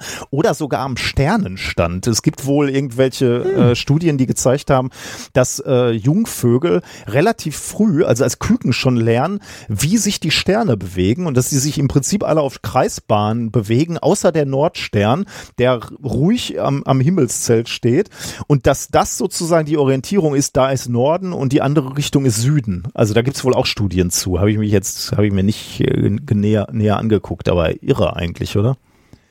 Ja, ist es. Ich finde es unglaublich faszinierend und es ähm, ist so schön, dass äh, das zweite Thema hier gleich äh, nahtlos anknüpft. Aber sehr gut. Aber lass uns doch ganz kurz äh, ja, ja. den Deckel hier drauf machen. Ja. Äh, die Experimente waren nämlich über alles andere als trivial. Ich habe ja gerade gesagt, die brauchten Chemiker, die brauchten Physiker, Biologen, alle mussten zusammenkommen, um das zu tun, weil es wohl ähm, dieses Kryptochrom als als äh, Molekül oder die ähm, die vielmehr die Quantenphänomene, die du beobachtest, sind extrem kurzlebig und subtil. Also die zu messen, ne? da, ja. da kommt ja, da, da strahlt da ja nicht äh, riesig Signale raus, sondern äh, du brauchst erstmal viel davon.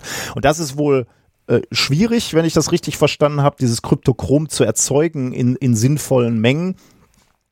Ähm, und ähm, das, es geht nämlich auch nicht nur um Kryptochrom, das Molekül, sondern das ist im Vogelauge wohl nochmal kombiniert mit einem anderen Molekül, nämlich mit Flavin, Adenin, Dinukleotid. Und diese Kombination, wie sie im Vogelauge auftritt, die muss er erstmal erzeugen. Und das ist wohl nicht ganz einfach, dieses Biomolekül zu erzeugen. Und dann ist es halt das Problem, wenn du wenig davon hast, ähm, dann freuen sich die Physiker nicht, wenn du da hinkommst und sagst, äh, hier, ihr habt doch super Absorptionsspektroskopie, denn damit wurde das gemacht und das können nur ganz wenige Gruppen wohl äh, auf der Welt. Ähm, hier in dem Artikel stand, es gibt zwei Gruppen, die das können. Die untersuchen dann dieses Molekül, dieses Biomolekül mit Absorptionsspektroskopie und zwar im Nano- bis Mikrosekundenbereich, weil du willst ja genau sehen, was passiert da eigentlich, wenn blaues Licht auf dieses Molekül trifft. Und deswegen mussten sie sich erstmal überlegen, wie bauen wir überhaupt das Experiment auf, damit da genug Signal rauskommt. Und deswegen haben sie sich da irgendwelche Spiegel, also ja, irgendwelche Liquidzellen, äh, wo, wo dieses Molekül drin äh, schwimmt, dann irgendwelche Spiegel, wo dann das Licht 10.000 Mal hin und her äh, fliegt, damit du überhaupt ein Signal bekommst. Ähm, und äh, das war schon nicht trivial. Aber dann haben sie eben genau mit, äh, mit den Physikern zusammengearbeitet, diese Absorptionsspektroskopie gemacht und dann konnten sie, weil die auch noch Zeit aufgelöst war, diese Absorptionsspektroskopie, also wirklich angucken, wie läuft denn der Prozess ab, konnten sie genau sehen, was passiert. Ähm, und was passiert da genau? Dieses Flavin, also das ist das Molekül, was an dem äh, Kryptochrom überhaupt hängt ähm, das absorbiert das blaue Licht. Wir erinnern uns, funktioniert ja nur mit blauem Licht und nicht Ja, mit rotem. ja. Blaues Licht wird absorbiert. Ähm, und wenn das, dieses Flavin das blaue Licht absorbiert, dann wird vom Kryptochrom eins der Elektronen von diesem Elektronenpaar losgeschickt auf einer Kette von vier Aminosäuren ähm, läuft dieses Elektron bis zu diesem ähm, FAD, äh, das ist dieses, was ich gerade gesagt habe, äh, Flavin-Adenin-Dinukleotid und ist dann genau im richtigen Abstand, wie du es brauchst von dem anderen Elektron. Dann hast du genau diesen Abstand, wo dieses Parallele und Antiparallele wohl ganz gut funktioniert. Ähm, und deswegen brauchst du dieses blaue Licht. Und dann äh, äh, funktioniert es besonders gut bei diesem Biomolekül, was aus Kryptochrom und diesem äh, Flavin-Adenin-Dinukleotid äh, besteht. Und soweit äh, haben sie es jetzt erstmal mit den Mitteln der Spektroskopie untersucht, dass sie sehen, aha, das blaue Licht ist dafür nötig, dass sie diese, die, ja, dieser, ich sage jetzt mal Quantenzustand überhaupt erzeugt wird, mit dem du äh, einen Kompass hast, mit dem die Vögel arbeiten. Und jetzt wollen sie äh, in Nachfolge, da, das war eigentlich die, die, die Studie, was sie jetzt in Nachfolgestudien machen wollen, sind zwei Dinge vor allem wohl. Zunächst wollen sie es mal mit Hühnern und Tauben wiederholen. Äh, da scheint nämlich dieses Doppelbiomolekül deutlich schwächer ähm, aktiv zu sein und äh, da, dadurch sollten die eigentlich äh, weniger gut auf, ähm, auf, äh, aufs Magnetfeld reagieren können. Das wollen sie eben, eben nachweisen, indem sie diese Hühner- und Tauben-Kryptochrome sich angucken. Und dann wollen sie mal einen Sprung machen weg von den äh, Vögeln, nämlich hin zur Mönchsgrasmücke, die wohl auch mit Kryptochrom arbeitet, um, Ja. äh, äh, um oder zumindest gibt's Kryptochrom in den Augen der Mönchsgrasmücke. Und äh, da ist natürlich die Vermutung auch, dass das möglicherweise ein Magnetkompass ist, woran an sich diese Mönchsgrasmücke orientiert. Und da wollen sie halt gucken, äh, finden wir den Mechanismus, den wir beim Rotkehlchen gefunden haben, auch dort. Und das wäre dann sozusagen eine kleine Bestätigung dafür, dass das möglicherweise der Kompass ist. Kryptochrom klingt übrigens hart nach äh, einer Droge oder einer Sci oder einer Währung in irgendeiner Ja. Science-Fiction-Welt. Habe ich auch gedacht, ja. Also allein der Name ist schon gut, ja. Ja. Aber es scheint nur ein Kompass, ein, ein, ein quantenmechanischer Kompass zu sein. Ganz geil, oder? Was da so alles zusammenkommen muss, äh, um, um zu verstehen, äh, wie, wie der Magnetsinn der, der Vögel funktioniert. Also ich Ja. bin ziemlich geflasht. Bin mal gespannt, ob sie diesen quantenchemischen Prozess, der danach abläuft, auch noch finden und erklären können. Und dann würde ich sagen. wie das im Gehirn verarbeitet wird und Jo. so. Das fände ich noch interessant. Und dann ist der nächste Schritt, wir, wir äh, bauen uns Kryptochrom-Moleküle in unsere Ja. Biohacking. Ich wollte gerade sagen, kann man sich das ins Auge spritzen? Ja, gibt bestimmt Forscher, die das jetzt schon machen. Also ich sehe Magnetfelder. genau. Schön. Sehr schön. Ähm, ich mache mal direkt weiter. Ich ja, habe ja gesagt, äh, Thema äh, Thema zwei ähm, äh, schließte da im Grunde äh, an. Es geht nämlich auch um die Orientierung von Vögeln, allerdings in einem anderen Zusammenhang und zwar, wenn es um Essen geht. Wie finden Tiere ähm, Nahrung? beziehungsweise hier jetzt speziell, oh, wie, finden, Frage, ja. wie finden Vögel Nahrung? Ich hab, hab das ist nämlich, so ein ja? Wurm zu finden, ist ja erstmal gar nicht so einfach. Ne? Du müsstest ja sehen, kannst du den ja erstmal nicht.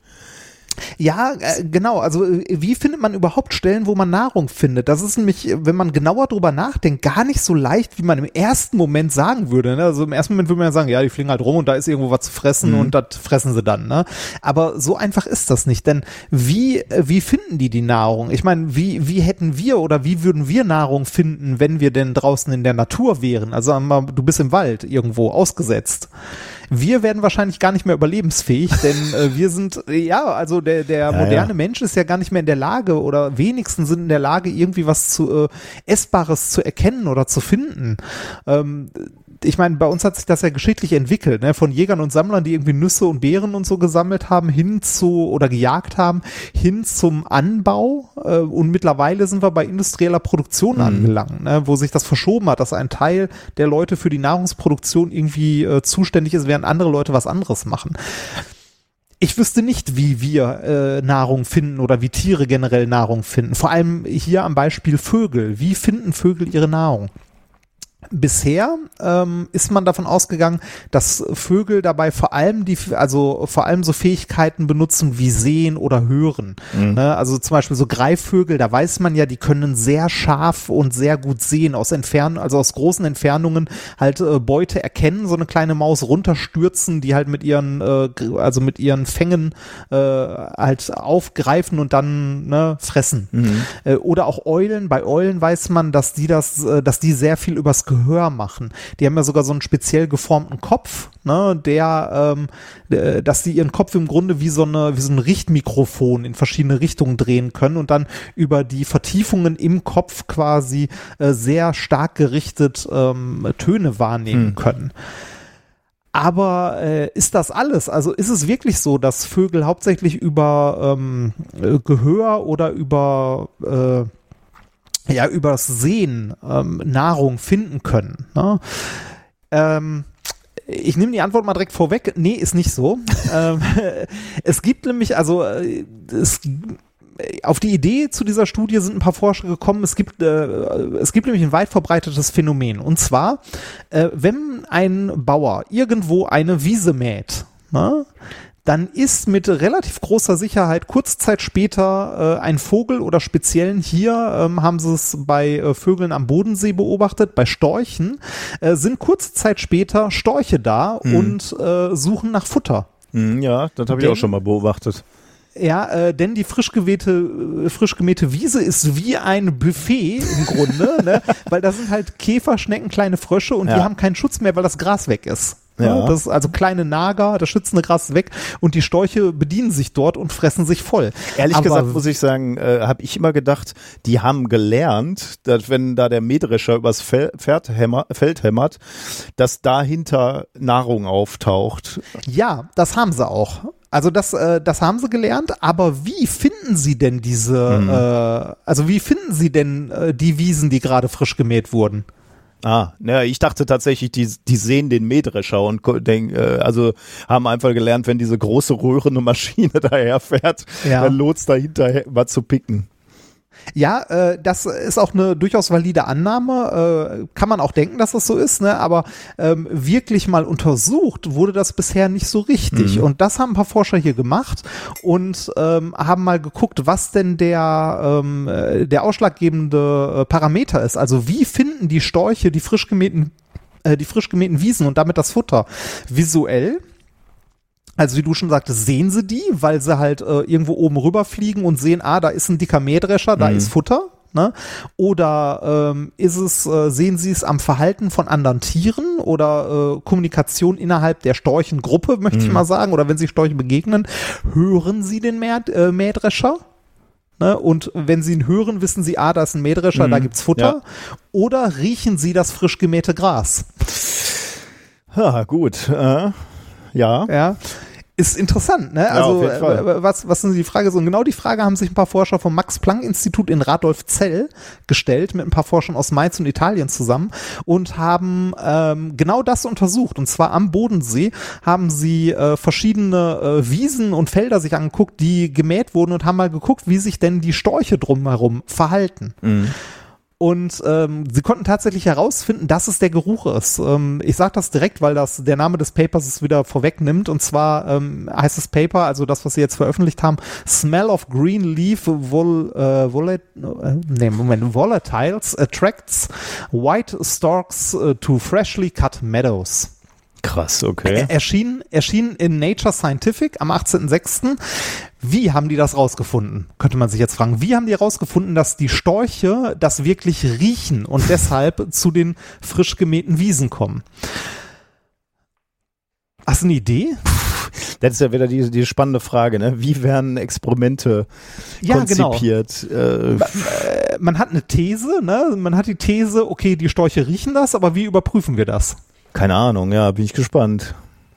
Die haben Folgendes gemacht. Während ein paar Wiesen am Bodensee, also da in der Umgebung gemäht wurden, haben die Forscher sich die Flugbewegungen der in der Umgebung ansässigen oder lebenden Storche angeguckt. Zum einen sind sie mit dem Flugzeug rum und haben halt rein optisch geguckt, wo fliegen gerade Storchen rum und äh, aus welcher Richtung kommen welche und so äh, in der Nähe dieser frisch gemähten Riese. Und sie haben sich ähm, die Storchenbewegungen von ähm, registrierten Tieren, die einen GPS-Sender hatten, angeguckt Hm. Und ähm, haben da was ziemlich Interessantes rausgefunden. Erstmal haben sie die ganzen Daten genommen, die sie hatten und ein bisschen gefiltert. Und zwar haben sie sich im Umkreis der frisch gemähten Wiesen nur die Tiere angeguckt, die mehr als 600 Meter von der Wiese weg waren. Damit konnte man schon mal den Audioteil ausschließen, weil in 600 Meter Entfernung hörst du den Mähdrescher nicht mehr. Okay. Im Zweifelsfall, ne? Äh, dann haben sie nur Tiere beobachtet, die keinen direkten Blickkontakt zu dieser frisch gewehten Wiese, äh, Wiese hatten. Ja, also die auch weit genug weg waren und Okay. so und dementsprechend den äh, Mähdrescher nicht sehen konnten. Ähm, Ah, jetzt habe ich, doch- jetzt hab ich doch noch eine Ja. Idee. Bei- Außerdem- bei, beim Geruch ja. könnte natürlich Windrichtung, äh, einmal in Richtig. Windrichtung. Ah, geil, ja. Ja, richtig. Außerdem haben sie Vögel aussortiert, die eventuell durch andere Parameter als den Geruch auf das Mähen aufmerksam geworden sein könnten. Also durch das Verhalten von anderen Tieren oder irgendwie Kontakt zu anderen Storchen, die halt näher dran sind oder ähnliches. Das Ergebnis ist, es ist tatsächlich der Geruchssinn, denn nur Vögel, die in die windabwärts waren, ne, in einem, fünf, äh, in einem 75 Grad Öffnungswinkel, so, also in Wind, also windabwärts in Windrichtung, äh, die sind zu diesen frisch gemähten Wiesen zu kommen und das selbst bei weiter Entfernung. Also es sind selbst Storche dahin gekommen von der anderen Seite des Bodensees, wenn die Windrichtung stimmte, aus 25 Kilometer Entfernung. Ne, während Vögel, die deutlich, deutlich näher dran waren, also nur ein, zwei Kilometer, aber nicht in Windrichtung, sondern genau dagegen, die haben nicht reagiert. Krass, damit stimmt natürlich deine Analogie mit dem äh, Buffet nochmal umso mehr. Ne? Ja, also das genau. riecht man ja auch, wenn das im Nebenzimmer Ja. schon angerichtet wird. Das ist schon mal ein sehr, sehr gutes Indiz dafür, dass diese These stimmt, ne? dass es der Geruch ist, Ja. wenn nur die in Windrichtung äh, das äh, bemerken und dann auch wirklich kommen. Um das noch ein bisschen zu untermauern, haben sie ein paar weitere Tests gemacht. Und zwar haben sie eine, äh, eine Wiese oder ein Feld genommen, das nicht gemäht wurde, haben dort aber eine Wagenladung frisch gemähtes Gras aus, von einem 15 Kilometer entfernten Feld, das vor 40 Minuten gemäht wurde, hingekarrt und da hingekippt. Ne? Und dann geguckt, wie sich die Storche verhalten. Und auch da sind Storche aufgetaucht. Und zwar drei Stück. Ähm, die haben in dem frisch gemähten Gras, das da hingekippt wurde, nach Futter gesucht und sind dann nach zehn Minuten wieder abgehauen, weil sie halt nichts finden konnten, ne? weil da halt nichts nichts Ah, war. mhm. Ja, Stimmt. Also auch da äh, das frisch gemähte Gras irgendwo hinkippen reicht auch, um dann die Storche anzulocken, auch wenn da sonst nichts ist. Und als äh, letztes haben sie dann äh, gesagt, okay, um jetzt sicher zu gehen, dass es wirklich der Geruch ist, haben sie ein, ähm, ein Alkohol-Gras-Gemisch hergestellt, also die Duftstoffe vom Gras quasi im Alkohol gelöst und äh, dieses dann mit einem Ultraleichtflieger so 20 Meter über nicht geschnittenen Feldern versprüht. Chemtrails. Einfach, ja genau, die, genau, äh, Storchen-Chemtrails. Die haben Storchen-Chemtrails gesprüht. Das wäre ein schönes, das wäre ein schöner Titel für das Thema gewesen. Ja, mach mal Sendungstitel, ähm, steht ja. schon quasi. genau, die haben Storchen-Chemtrails über die Felder gesprüht, also über verschiedene, äh, über vier verschiedene nicht äh, geschnittene Felder und auch da kamen äh, insgesamt neun, äh, neun Storche hin, die in Windrichtungen halt waren, also in diesem Kegel, äh, wo der Wind das hingetragen hat, während sieben andere, die nicht im Windkegel waren, davon auch wieder unbeeinflusst geblieben sind hm. und nicht gekommen sind. Die Erkenntnis des Ganzen ist also, der Geruch spielt für die Vögel eine äh, sehr wichtige Rolle offensichtlich und bisher ist man da nicht von ausgegangen. Man hat bisher nur gedacht, dass es halt rein optisch oder akustisch war, aber ähm, es scheint so, dass die Tiere doch auch einen ausgeprägten Geruchssinn haben, der für die Orientierung eine wichtige Rolle spielt. Und hier kommt der Anknüpfungspunkt zum Thema davor. Ähm, wenn man sich jetzt äh, Klima- und Strömungsmodelle anguckt, ne, so von interkontinentalen Winden und ähnlichen, hat man auch dort Geruchsspuren, die halt über weite Strecken getragen werden. Und auch das, das muss man jetzt weiter hm. untersuchen, aber es wäre eine Vermutung, dass auch andere Vögel, wie zum Beispiel Brieftauben, ähm, so, also Gerüche nutzen, um sich zu orientieren. Mhm um Richtungen halt, ähm, also um Richtungen abzuschätzen. Das sind jetzt Spekulationen, die auch in dem Paper nee, gemacht werden oder die du raushaust gerade? Nee, das, das ist auch was, was in dem Paper auch ja. noch am Schluss drin stand, dass äh, man ähm, den Geruchssinn bisher vom, unterschätzt hat eigentlich. Genau, den Geruchssinn bis jetzt generell unterschätzt hat und auch globale Ru äh, Luftströmungen mal berücksichtigt werden sollten bei der globalen Orientierung von hm. Zugvögeln zum Beispiel und ja. so. Dass man da mal äh, einen Blick drauf werfen könnte.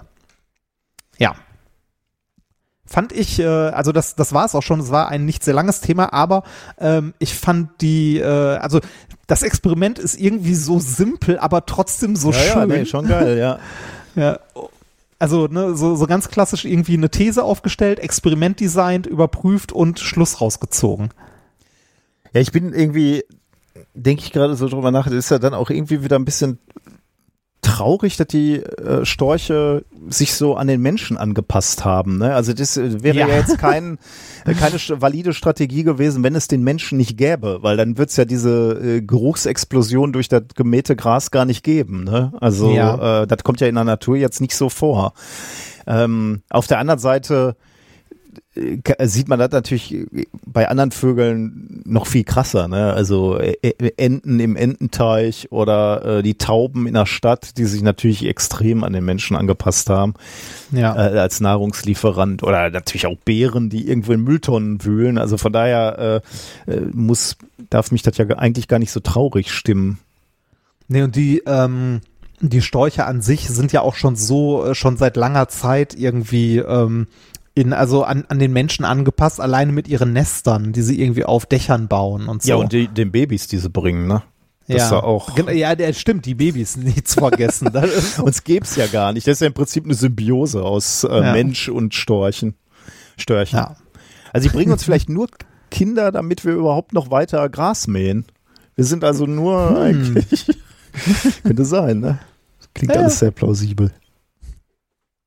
Ja, sehr schön. Dann haben wir schon mal, haben wir schon mal zwei Themen durch. Ja. Was hast du uns denn schönes äh, Experiment mitgebracht? Achso, Experiment. Ähm, das Experiment ist ein, ähm, ein sehr einfaches und knüpft an eins an, das wir auch schon mal hatten. Und zwar ähm, geht es so ein bisschen um die Schwerelosigkeit des kleinen Mannes. wir hatten, wir hatten vor lange, also oh. Experimente in Schwerelosigkeit sind ja schwer zu machen so im Alltag, ne? Ähm, jetzt kann man verschiedene Sachen machen. Entweder man ähm, äh, bringt das Experiment tatsächlich hoch ins Weltall, wo wir wirklich Schwerelosigkeit haben, oder man macht Parabelflüge oder man benutzt Falltürme. Mhm. Jetzt können wir fragen, was hat denn ein Fallturm mit, also mit, äh, mit Schwerelosigkeit zu tun?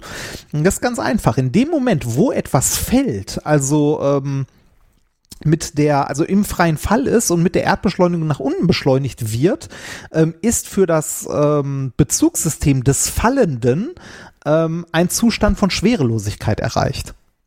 Übrigens kein, kein großer Unterschied zu der Schwerelosigkeit im, in der ISS. Ne? Also äh, die ISS äh, hat ja auch nicht Schwerelosigkeit, weil sie draußen im Weltall ist. Die ist ja immer noch Ja. nah an der Erde und merkt eigentlich äh, die volle Schwerkraft ähm, oder die Anziehungskraft der Erde. Die ISS bewegt sich nur sehr schnell und be bewegt, bewegt sich eigentlich konstant im freien Fall um die Erde rum und deswegen fühlt es Ja. sich dort schwerelos an, aber die, die fällt halt um die Erde rum.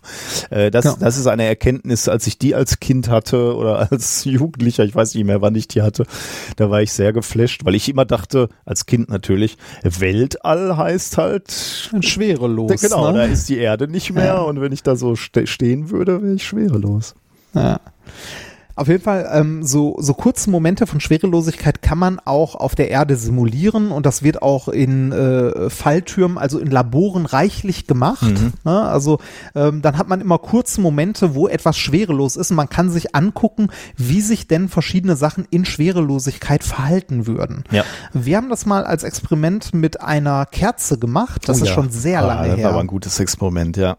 Ja, das, äh, das jetzt ist ein bisschen weniger spektakulär, aber wir- ist im, Da hat man eine Grunde das Kamera gleiche auf so ein, Experiment. auf, da hat Mhm. man eine Kamera, also ein Handy, glaube ich, ne, auf unser, auf irgendeine Plattform geklebt und auf der Plattform stand noch eine äh, Kerze und dann haben wir die, die Plattform fallen lassen in meinem Büro, Ja. ne, und dann äh, verformt sich die Flamme, denn die, die typische Flammform gibt's ja eigentlich nur, weil heiße Gase nach oben steigen, leichter sind und deswegen nach oben steigen. Ähm, wenn du aber, wenn dein Bezugssystem aber schwerelos ist, weil es gerade fällt, dann gibt es keinen Grund mehr, warum die heißen Gase nach oben steigen würden und deswegen wird die Flamme kreisrund. Kreisrund. Und dann konnte man auch so ein Genau. bisschen sehen. Eigentlich ein geiles Genau, das, Experiment. man konnte zumindest einen Ansatz davon ne- sehen. Vielleicht sollten wir das irgendwann noch Müssen mal wir nochmal machen. gut machen, ne? Jetzt mit einer guten also äh, vor allem auch mal den, den, den Fall ein bisschen weiter. Ne? Wir hatten ja, Länger, glaube ich, wirklich genau. auch nur, das war ja nicht mal eine Kiste oder so. Wir hatten ja, glaube ich, da, da strömte auch noch Luft drumherum. Also so schlau hatten wir das nicht gebaut, aber das war. Ja, aber, aber es war schon okay. Man konnte es okay, grob ja. sehen. Ja. Also das, äh, vielleicht sollten wir das echt nochmal machen und Fall, irgendwie f- äh, von einem Gebäude runter oder so. Ja, ist eine geile Idee. Sollten wir nochmal machen, ja. Dass man irgendwie ein, äh, weiß Bisschen nicht, so länger fünf, sechs ja. Meter. Ja. ja, also irgendwie ein bisschen mehr hat. Aber ähm, ihr könnt äh, ein ähnliches Experiment auch mit euren Kindern mal zu Hause machen, um denen zu zeigen, dass äh, also äh, dass in so einem freien Fall wirklich sowas wie Schwerelosigkeit ähm, herrscht. Und ähm, das kann man mit einem also mit, mit einem Becher machen und äh, ein bisschen Wasser drin und irgendwas, womit man ein Loch reinmachen kann. Und zwar folgendermaßen. Man nimmt den Becher, füllt ihn mit Wasser, also den Pappbecher, und sticht am unteren Lende, Ende unten ein kleines Loch rein. Dann fließt Wasser in so einem Bogen raus, natürlich, weil Ja. die Schwerkraft drückt halt das Wasser in dem Becher nach unten. Ähm, wir haben einen Überdruck an dieser kleinen Öffnung und das Wasser spritzt im hohen Bogen oder schießt im Bogen an der Seite raus. Das ist aber nur so lange, wie wir den Becher festhalten. Wenn wir uns jetzt auf einen Stuhl stellen, also wir halten das Loch an der Seite zu, machen Wasser oben in den, äh, also in den Becher rein, stellen uns auf einen Stuhl oder irgendwie sowas oder halten den Becher einfach hoch und lassen den fallen. Ne? In dem Moment, wo wir ihn fallen lassen, also nehmen wir natürlich auch den Finger von dem Loch, sodass das Wasser rausfließen könnte, aber es wird kein Wasser aus dem Becher rausfließen, bis der unten auf dem Boden aufgeschlagen ist. Also im kompletten Fall wird kein Wasser aus dem ähm, aus dem Becher austreten, denn ähm, in dem Moment, wo der Becher fällt, ist er in seinem eigenen Bezugssystem schwerelos und es gibt keinen Grund für das Wasser aus dieser Öffnung rauszutreten Ja, geil. Hm? weil es keinen Druckunterschied an der Stelle Ja. quasi gibt. Ja, ein, äh, wie gesagt, sehr kurzes, sehr einfaches Experiment, Ja, aber aber, ein schön, schönes, ja. wo man in einem äh, sehr einfachen, äh, schlichten Experiment mit ein paar Kindern sich mal Schwerelosigkeit im freien Fall angucken kann.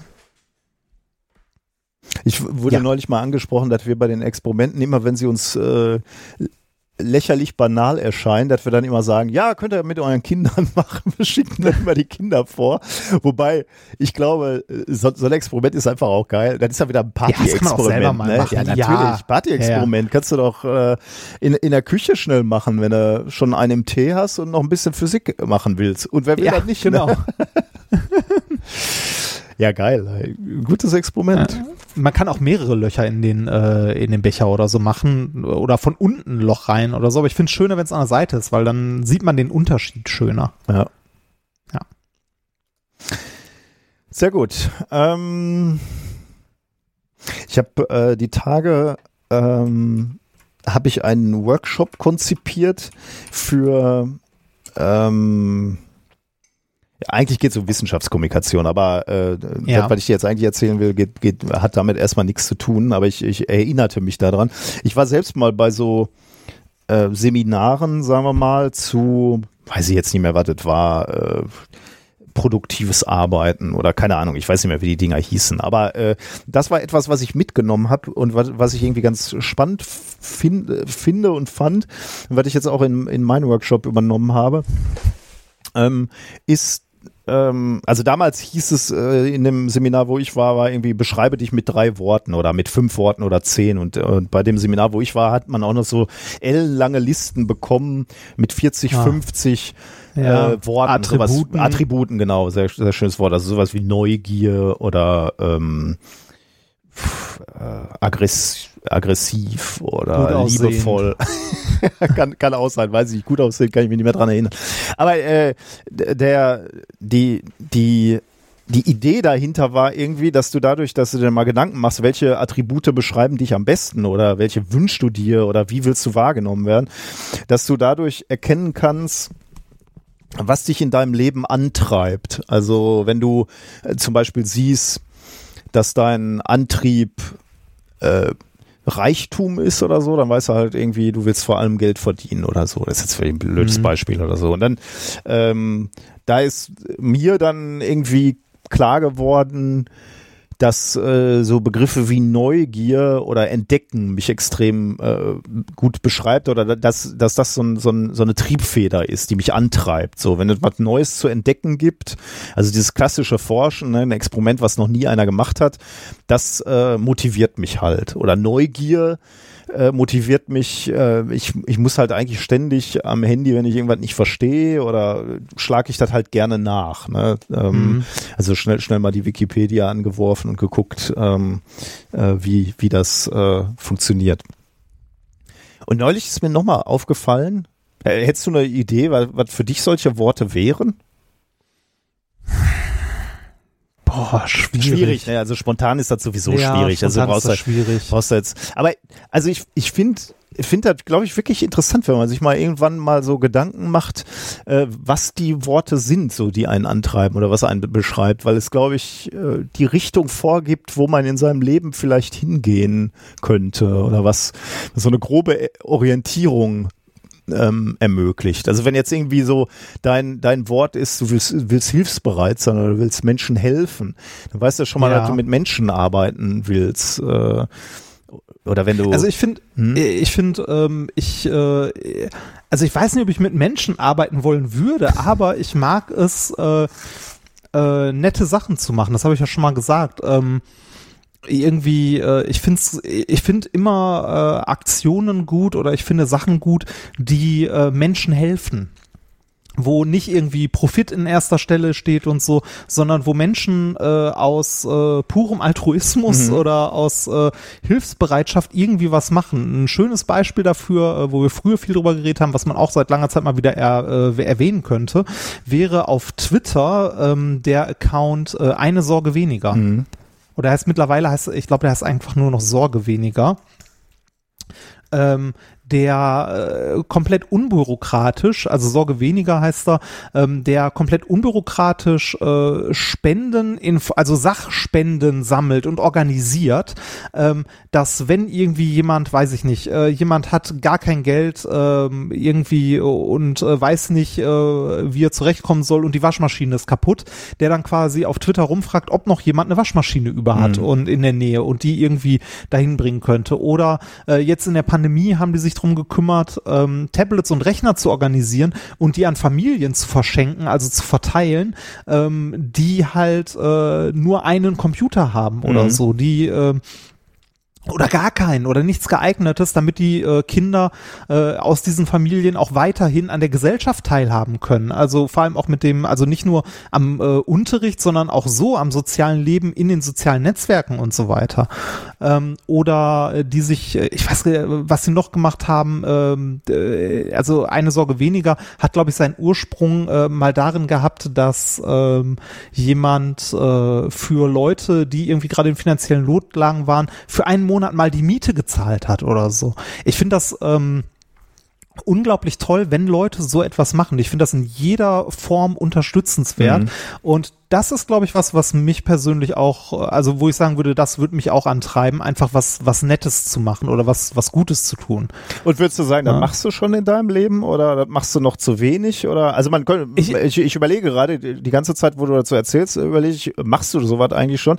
Man könnte natürlich in gewisser Weise sagen, diese Podcasts, diese erstmal für lau raushaus, äh, könnte man ja sagen, also, und das glaube ich wirklich, dass du äh, Freude hast, äh, Menschen Freude zu machen. Das glaube ich wirklich. Also äh, ja. du hast den, das Buch nicht geschrieben, weil du äh, reich werden wolltest. Also Nö, äh, das, ich glaube, du, du hast wirklich ein intrinsisches Interesse daran, Leute beispielsweise zum Lachen zu bringen, aber jetzt nicht wie ein Comedian, sondern irgendwie so ähm, ja Freude zu machen, gute gute ich, Zeit zu machen. Genau, also ich, ich mag das, wenn man Leuten irgendwie, äh, ohne irgendwas dafür haben zu wollen oder so, einfach was Gutes tun kann. Also ich mache das in meinem Alltag äh, hin und wieder, aber irgendwie dann doch auch äh, wieder zu wenig. Also ich habe mit meiner Frau da häufig auch schon drüber gesprochen und gesagt, so ich würde, will da eigentlich mehr machen. Mhm.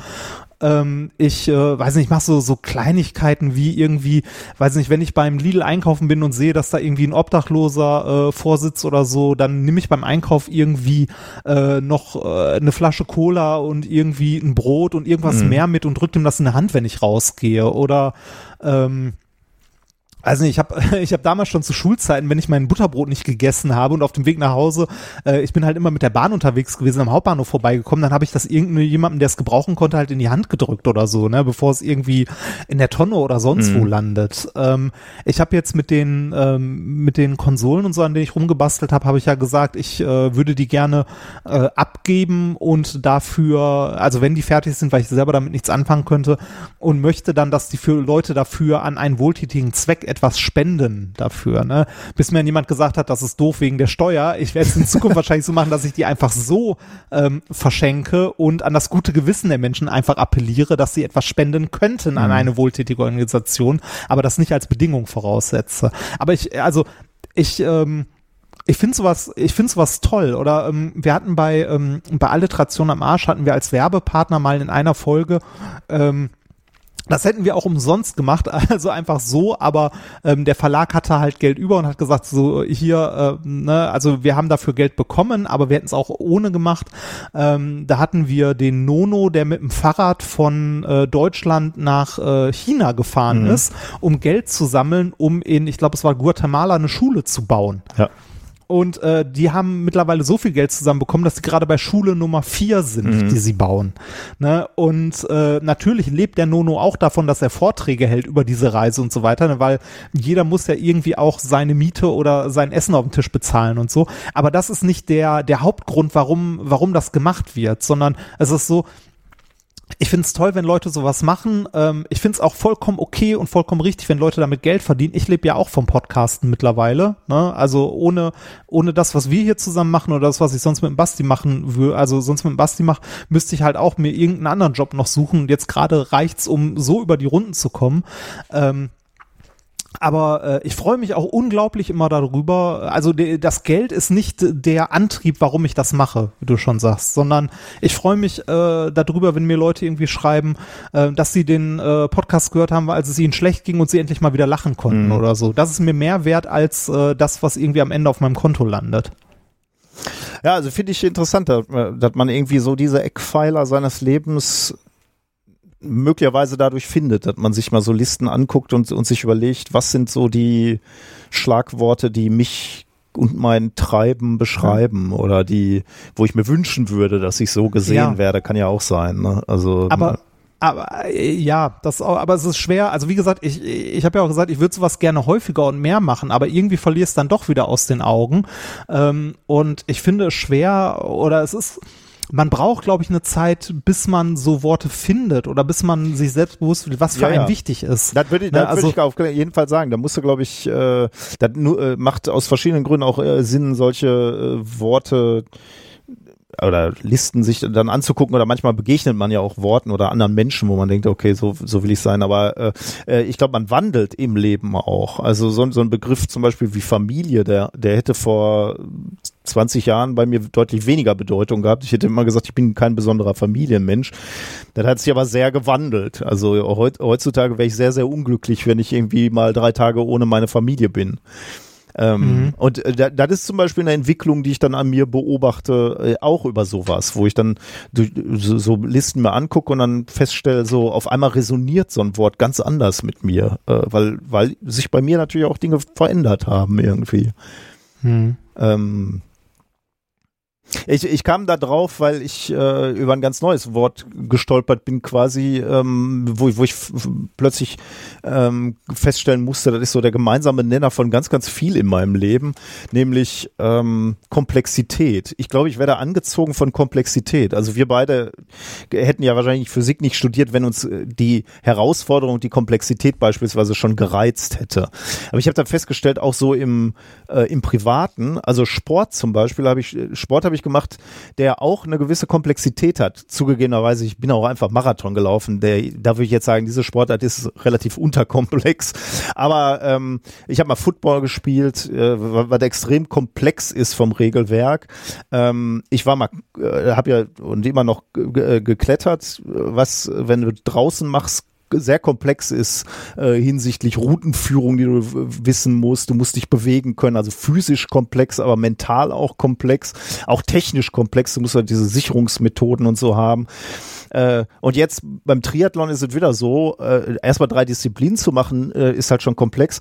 Aber jetzt bei den längeren Distanzen ist halt auch noch die Frage, wie ernährst du dich über sechs Stunden, wenn du sechs Stunden unterwegs bist? Mhm.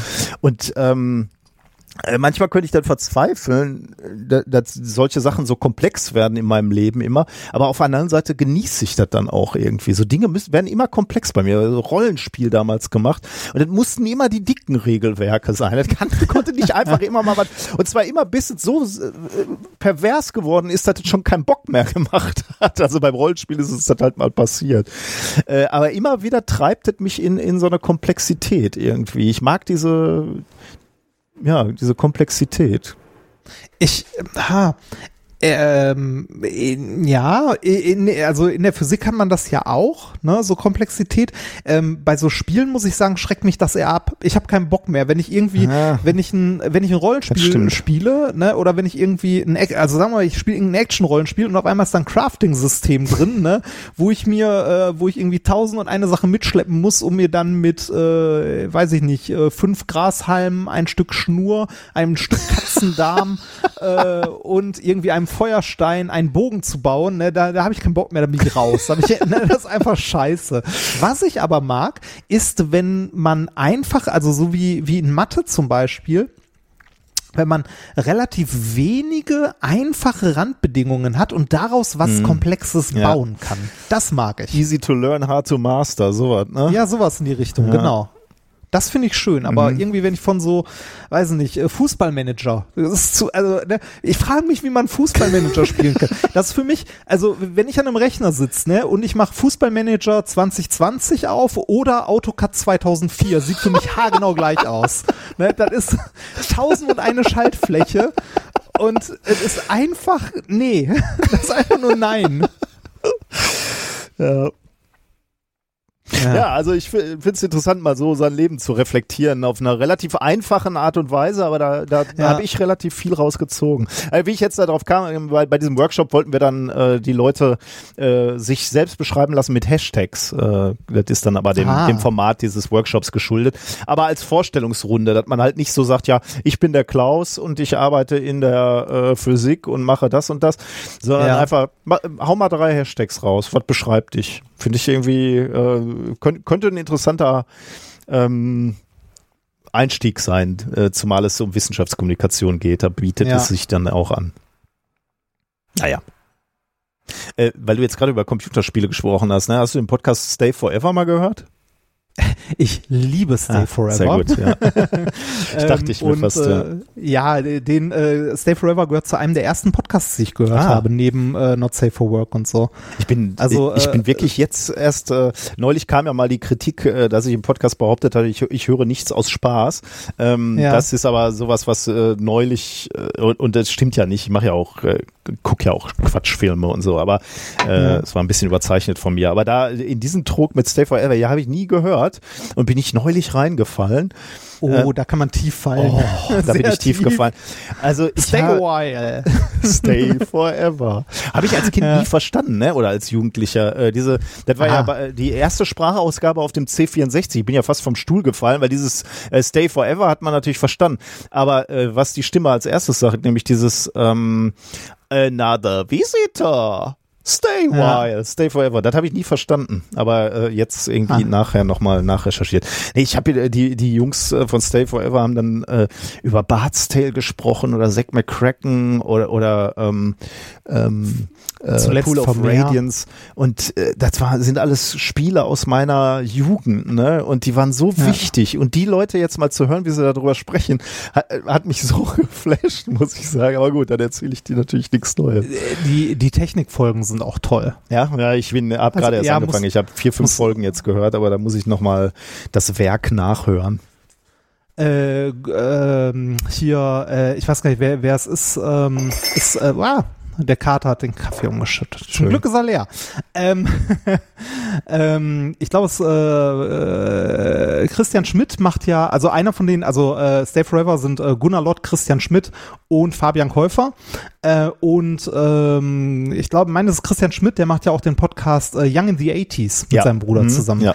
Auch großartig. Ähm, erscheint jetzt gerade, also erscheint aktuell nicht mehr so wirklich was von, äh, aber es gibt einen Fundus an Folgen, sollte man auch unbedingt hören. Äh, aber Stay Forever, ähm, äh, absolute Empfehlung in jeder Hinsicht, sollte man hören, wenn man in irgendeiner Form was mit Computerspielen zu tun hat oder ähm, äh, zu tun haben möchte oder irgendwie in, äh, in Erinnerungen schwelgen. Äh, die gibt's auch schon sehr lang, die haben bald zehnjähriges. Ja, ich weiß, ja. Ich ja. bin, äh, das war, ist ganz interessant, weil die, die sprechen dann auch viel an und kritisieren auch viel, was damals an Spielen scheiße war. Aber ja. ähm, da, dazu war ich mit 14, 15, 16 gar nicht in der Lage irgendwie. Ich habe äh, Bart's Tale be bekommen oder äh, ähm, ja, ähnliche Spiele und äh, ich war überhaupt nicht in der Lage, Kritik irgendwie zu formulieren. Ich habe es halt, dieses Spiel war da und ich habe es genommen, wie es war. Und selbst frustrierende Elemente habe ich nicht hinterfragt oder ja. so. Und möglicherweise konnte man das vielleicht auch im Kontext auch gar nicht so gut. Aber jetzt rückschauen kann man natürlich sagen, okay, das war wirklich schwach designt oder so. Ähm, ja, äh, spannend. Ja. Also äh, ist wirklich ein Erlebnis für mich. Und jetzt kommt noch ein Punkt für dich. Wusstest du, dass es bei Stay Forever äh, noch die sogenannten Super Stay Forever Folgen gibt und noch ein paar andere? Ähm, das äh, Finanzierungsmodell, also Stay Forever, ähm, finanziert sich äh, zum größten Teil über Patreon und Steady. Hm. Und äh, da findest du äh, als Patreon und so noch äh, Zusatzfolgen die so in die äh, normalen Folgen nicht mehr reinpassen, wenn die zu lang geworden ja. wären und so, haben die, äh, oder wenn denen später noch mal was eingefallen ist oder so, haben sie äh, noch äh, extra Folgen aufgenommen, die es dann im äh, Patreon-Feed gibt. Hin und wieder äh, landen die später auch mit äh, vor, also ne, mit Verzögerung im normalen Feed, aber wenn du äh, da äh, ähm, bei Patreon unterstützt, dann hast du noch mal ein mhm. bisschen mehr Inhalt, wenn man denn möchte. Aber Stay Forever, also auch das, was äh, vor Patreon liegt, äh, ist eine Menge, richtig, richtig viel und super gut. Sollte man, äh, also wenn ihr den noch nicht hört, hört mal rein. Äh, zumindest wenn man in der Zeit groß geworden ist und mit diesen Spielen was anfangen kann. Ne? Sonst, ja, sonst ja, ist es, glaube ich, ein bisschen schwierig. Ich finde ja, halt, ist 80er, 90er. Ja, ja, ne? gut, aber ich, ich finde das super ja. spannend, ähm, auch mal hinter die Kulissen zu gucken. Ich hatte also diese diese äh, Zeit 80er, 90er war dann ja in gewisser Weise eine ziemliche Goldgräberstimmung, was Computerspiele ja. betraf. Auf einmal waren Dinge möglich. Ähm, ich habe die Folge über Defender of the Crown gehört. Ähm, so ein Spiel, was mir jetzt auch in der Nachbetrachtung klar geworden ist, dass er ziemlich zusammengeklöppelt ist und echte Schwächen auch aufweist. Aber als Grafikdemo für einen Amiga und für einen C64 einfach großartig war. Ähm, und äh, die erzählen dann halt auch so, was im Hintergrund lief, ne? Also wie dieses ja. Spiel äh, zusammengehämmert wurde, ähm, in, in einer Eile auch, ähm, weil ja, weil, weil irgendwann so Start-ups kamen, die halt äh, Spiele aufgelegt haben und die mussten natürlich auch irgendwann dann Geld verdienen und dann mussten Spiele halt auch irgendwie fertig werden und äh, der, der Markt an Programmierern war ja auch begrenzt, sagen wir mal, weil, weil halt alles Ja. gerade im, im Erschaffen war. Und das finde ich irgendwie total spannend, auch nochmal so in diese 80er, 90er äh, einzutauchen, wo, wo das halt losging, wo, wo du realisiert hast, okay, diese, diese Kisten, die da gebaut wurden, die man sich jetzt kaufen kann, die haben echt Potenzial. Da wird ein riesen Markt draus kommen. Wa- Und, und was Ja, können wir ja. ausprobieren? Ne? Wie können Spiele aussehen? Da wird ja ein Genre erschaffen. Also so die ersten Jahre einer neuen Plattform ähm, sind ja unglaublich dynamisch. Was können wir hier überhaupt machen? Können wir Filme nacherzählen? Äh, oder wie, wie funktionieren Computerspiele? Was fasziniert Menschen daran? Wie, wie kann man Ja. sie motivieren, sowas zu machen? Wie schwer dürfen die sein? Wie leicht müssen die sein? Das ist ja wahnsinnig spannend, auch, äh, Ja, auch soziologisch oder, oder psychologisch. Es, äh, also es macht auch, wenn man die Spiele selbst, also wenn man die Spiele früher selbst gespielt hat, macht es unheimlich Spaß, die zu hören, die Folgen. Wenn man sie nicht gespielt hat, selbst dann macht es Spaß, weil man davon gehört hat und irgendwie so die Geschichte dahinter mal äh, hört. Und wie du sagst, auch eine Menge Information von hinter den Kulissen, denn äh, die äh, Protagonisten dieses Podcasts waren ähm, früher zu der Zeit äh, Chefredakteure bei der ich weiß, GameStar. ja. Ja, ja, ne, oder sind jetzt bei den Rocket Beans und so. Mhm. Also ja. So, Werbeblock Stay Forever. Punkt. Ja, jetzt sind wir ein bisschen von der Wissenschaft weggekommen, aber muss Ja. auch mal sein. Gut, äh, machen wir vielleicht, machen wir mal wieder ein bisschen äh, Wissenschaft mit Thema Nummer drei, oder? Ja, bitte. Äh, Stay Forever war auch auf Tour, oder? Haben die auch eine Tour gemacht? Ja, ne? Die Ja, haben auch Stay live- Forever hat auch, äh, haben auch Live-Termine gemacht. Ja, wenn, wenn das mal wieder, äh, wenn das mal wieder ist, möchte ich da auch dringend mal hin. Aber ja, würde ich auch gerne hin. Schauen wir mal mal. Thema Nummer drei, blauer Bias. Wir beide, mein lieber Padawan, wir loben ja. Ja. immer sehr die wissenschaftliche Methodik und sagen, ist alles super, wir brauchen die wissenschaftliche Methodik. Ähm, ähm, also ich, ich habe in letzter Zeit so ein, zwei, drei, vier Vorträge über äh, Wissenschaftskommunikation gehalten und warum wir die brauchen, warum es so wichtig ist, dass die Leute rationale Entscheidungen treffen. Und dann habe ich mich manchmal auch dazu verstiegen zu behaupten, ja, diese dieses wissenschaftliche Arbeiten, die wissenschaftliche Methodik, die müssen wir eigentlich auch in der normalen Öffentlichkeit verankern, damit die Leute wissen, wie, wie beurteilt man denn Fakten eigentlich? Wie liest man Studien? Also nicht Wort für Wort, sondern wie beurteilt man qualitativ Information. Äh, und dann hab ich, war, war ich immer ein bisschen arg positiv wahrscheinlich über die, die, die, die Wissenschaft in Anführungsstrichen Ja. und die wissenschaftliche Methodik.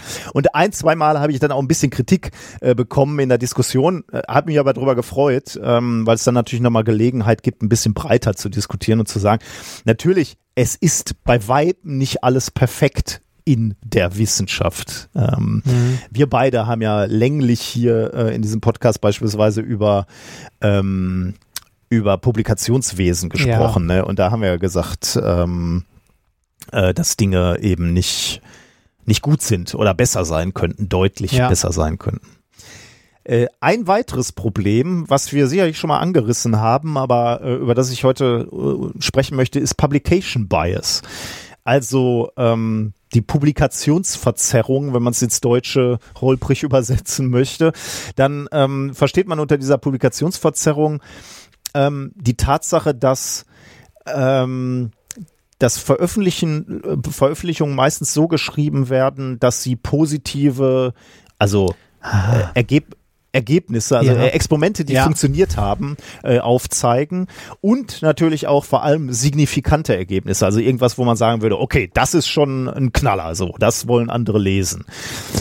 Aber damit hast du natürlich in gewisser Weise einen Bias drin. Ne? Also du zeigst nicht die misslungenen Ergebnisse. Du zeigst Ja. nicht ähm, Dinge, die vielleicht erstmal nicht so relevant erscheinen. Ähm, und allein dadurch erstmal völlig wertfrei hast du einen Bias drin. Ne? Und diese, dieser Bias, der wurde erst einmal von äh, Theodore Sterling beschrieben, 1959 schon. Der war ein Statistiker, der hat dann auch gezeigt, wie man diesen äh, Publication Bias statistisch nachweist, aber äh, hier soll es erstmal nur um die reine Tatsache gehen.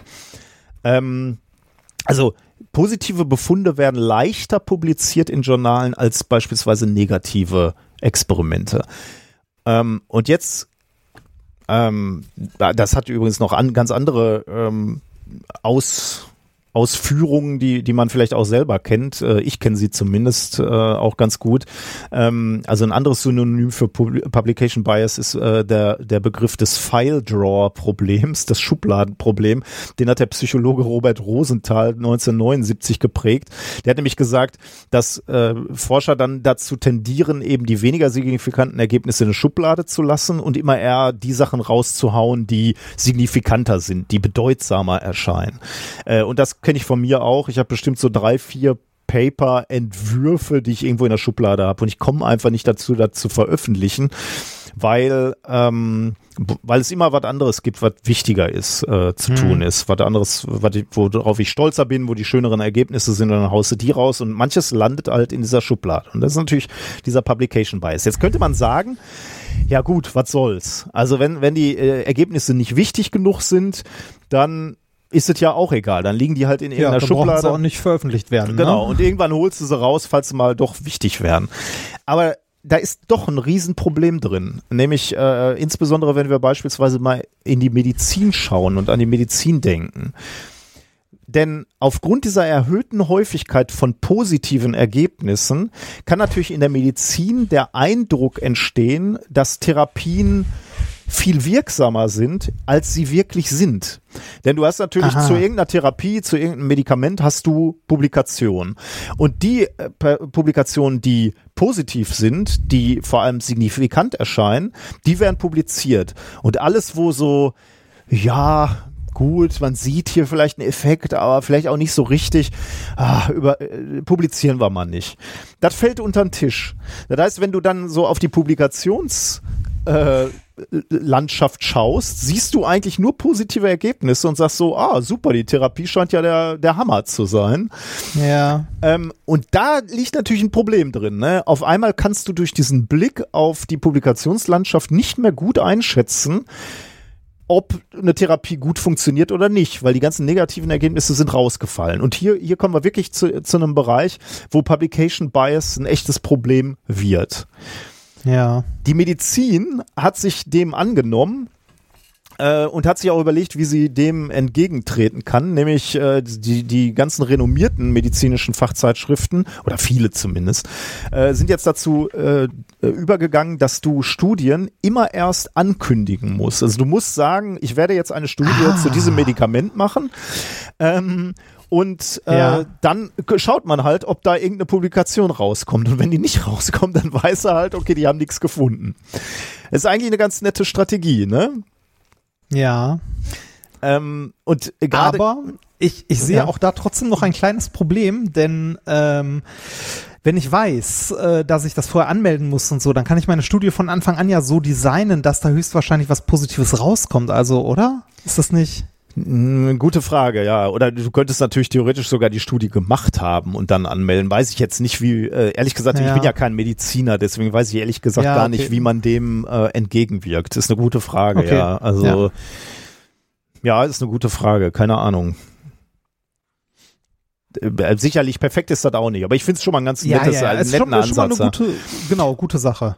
Insbesondere, aber äh, also jetzt, jetzt wo ich so drüber nachdenke, vermutlich ähm, Studien machen, also das, was ich jetzt gerade gesagt habe, so in diesem Extrem, ich mache schon mal eine Studie und danach ähm, äh, melde ich die dann an. Äh, ich stelle gerade fest, das geht natürlich in der Medizin nicht, weil du ja teilweise Patienten brauchst, mit denen du dann machst. Und dann äh, hast du natürlich ja. einen riesen bürokratischen Schwanz.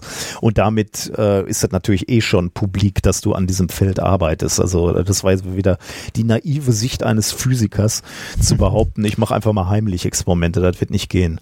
Ähm, aber trotzdem, ähm, du wirst trotzdem natürlich Möglichkeiten haben, das irgendwie zu umgehen ich wollte äh, auch gar nicht so sehr in die Medizin einsteigen. Ich wollte nur sagen, es gibt dieses Problem des Publication Bias und der, der ist kein, keine akademische Überlegung, sondern die kann zu echten Problemen führen, ähm, nämlich in Form dieser ähm, falschen Interpretation von publizierten Ergebnissen dann.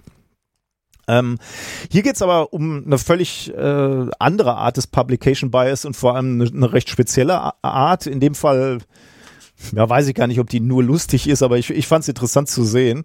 Ähm, nämlich äh, die Frage, wie entscheiden eigentlich Wissenschaftlerinnen und Wissenschaftler, welche Pflanzen sie in Studien untersuchen wollen? Ähm, weil da könnten ja auch verschiedenste Kriterien rangezogen werden. Natürlich sowas wie Verfügbarkeit, ne? Also ich, ich werde sicherlich als äh, deutscher Forscher jetzt äh, eher weniger irgendwelche seltenen südamerikanischen Pflanzen untersuchen, sondern sicherlich eher etwas, was hier bei mir im örtlichen Ökosystem auch vorkommt. Ähm, das heißt, sowas könnte ne, ein Kriterium sein. Ne? Wie oft kommt äh, die, die Pflanze in meinem Ökosystem vor? Äh, wie selten ist die Pflanze? Äh, aber auch wie wichtig ist die Pflanze vielleicht fürs Ökosystem? Also gibt ja wahrscheinlich äh, Blumen, die auf so einer Wiese in Deutschland stehen, die wichtiger für Insekten sind als andere. Mhm. Also äh, ist das ein Kriterium oder gibt's ähm, äh, auch andere Kriterien? Nämlich zum Beispiel die Frage, wie schön oder wie extravagant ist denn so eine Pflanze? Also ähm, werden vielleicht Pflanzen bevorzugt, die höher wachsen, die auffälligere Farben haben. werden, das kann ich, das kann ich mir bei Tieren auch vorstellen, dass ja. irgendwie äh, der das Ei, äh, das Eisbärenbaby doch oh. irgendwie äh, interessanter zu beforschen ist als äh, der Gemeinde, weiß ich nicht. Stinklurch. Ja, die könnte ja, genau. Sein, ja. Oder oder ja. so so äh, niedliche Erdmännchen, ne? die untersucht man natürlich viel viel lieber irgendwie. Ja, gute Frage. Das weiß ich nicht, ob da auch schon mal eine Untersuchung gemacht wurde. Das, das wäre natürlich auch spannend.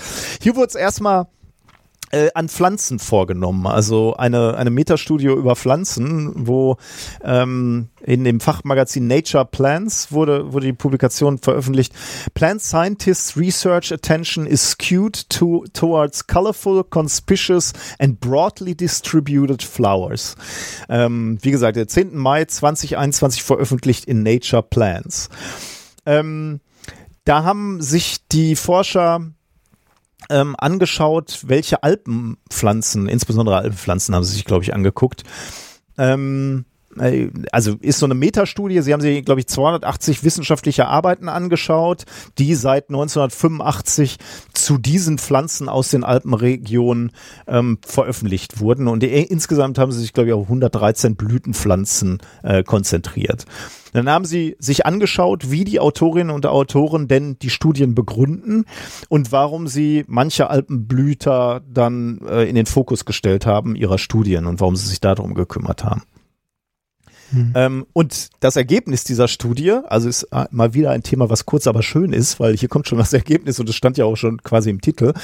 Ähm, die äußerliche Erscheinung ist wohl das häufigste Kriterium, um das Forschungsinteresse zu wecken, nämlich die Farbe, die Größe der Blüten und die Höhe des Stängels, also wie wie weit ragt quasi die Pflanze aus dem aus der äh, Alpenwiese raus, also wie, wie sichtbar ist damit auch diese Pflanze.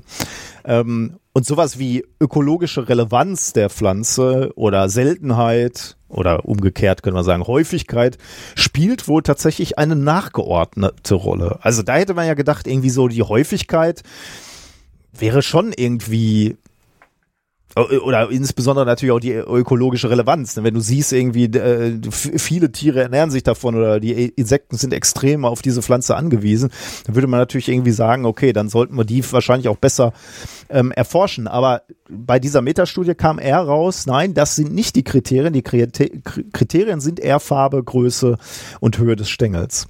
Ich, ich hätte jetzt gedacht, dass irgendwie sowas, ähm, also gerade in der Biologie, äh, sowas wie äh, Modellsystem, also wie gut ist das Ding verstanden oder wie gut ähm, äh, bei den bei den Fliegen zum Beispiel, mhm. da gibt's so die Standardfliege, ja, ja. die immer alle nehmen und so.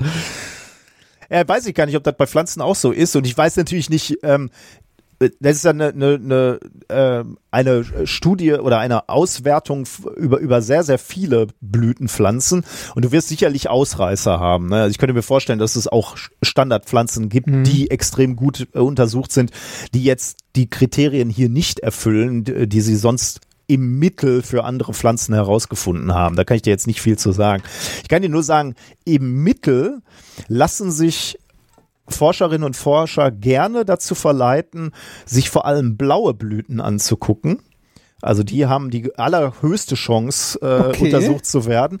Auch weiße und rote Blüten sind wohl äh, noch relativ attraktiv für Forscherinnen und Forscher.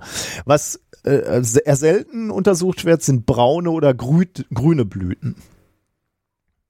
Man könnte Okay. also sagen, äh, die Forscher, also wenn, wenn sich das hier bestätigt, wenn, wenn man das, äh, wenn, wenn man die, diese Daten, die hier gefunden wurden, äh, zugrunde legt, könnte man sagen, dass die Forscherinnen und Forscher so einen gewissen ästhetischen Bias haben in ihrer Forschung. Und das finde ich irgendwie ganz spannend, weil ich hatte mal äh, mit meinem Chef einen Vortrag gemacht, der hieß irgendwie Ästhetik in der Wissenschaft. Also wel- welche Rolle spielt eigentlich Ästhetik? Und da hatten wir verschiedene ähm, Beispiele, ähm, wo, wo sich Forscher auch in der Vergangenheit beispielsweise von, von Ästhetik haben leiten lassen. Ne? Also du, du und ich, wir haben ja auch immer darüber gesprochen, über diesen ähm, ähm, Razer, sag mal irgendwie, heißt der, den du auch am Arm hast? Razor. Occam's Razor, genau.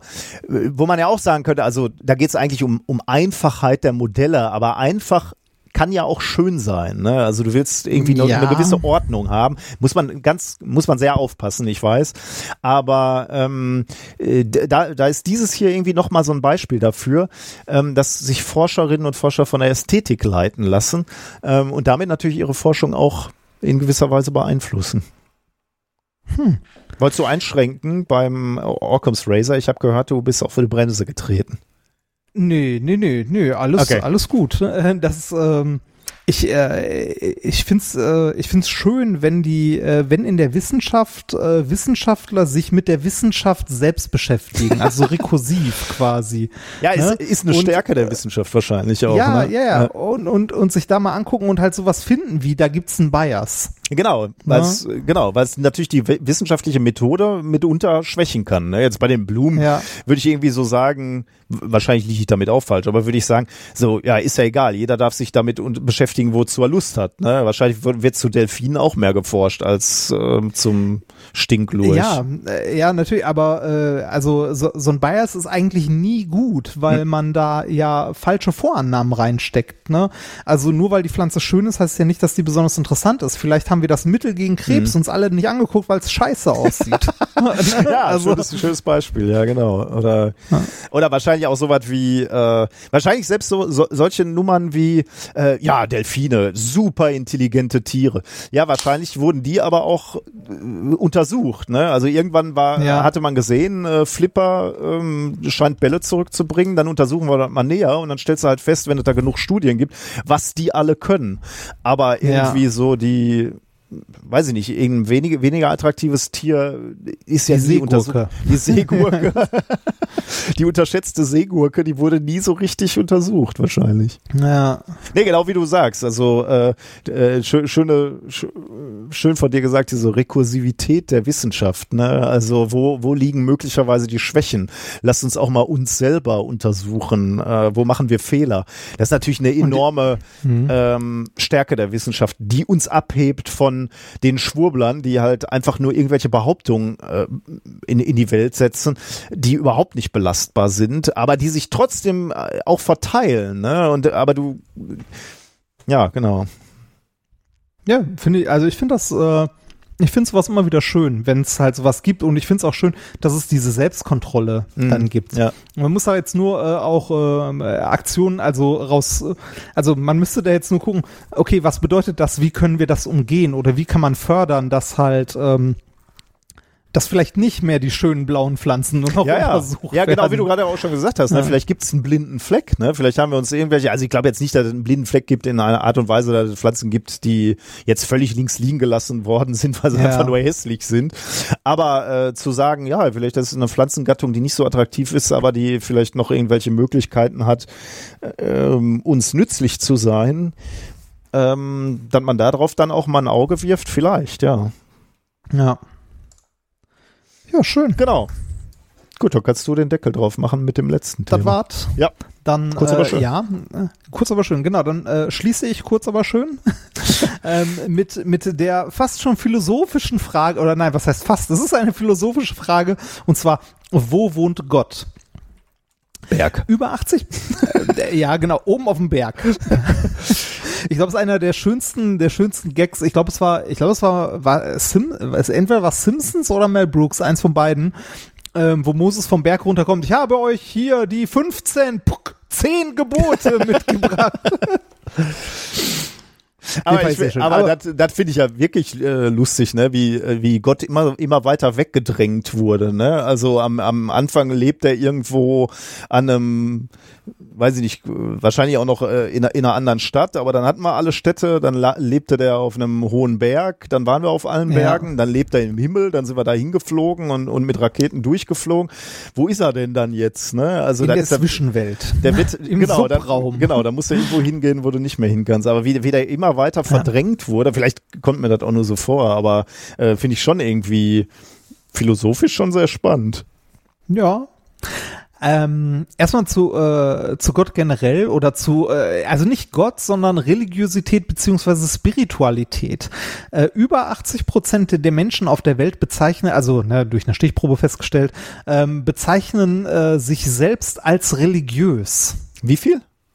Über 80 Prozent. Oh, krass, okay. Und, äh, und noch mehr als spirituell. Ja, spirituell, äh, du würdest dich als gar keins von beiden ähm, äh, bezeichnen, äh, nee, ne? Nicht so richtig, nee, irgendwie nicht. Also spirituell hat für mich ehrlich gesagt immer so einen leichten Schwurbelhauch. Ach was. ja. Aber da mag ein Bias anliegen.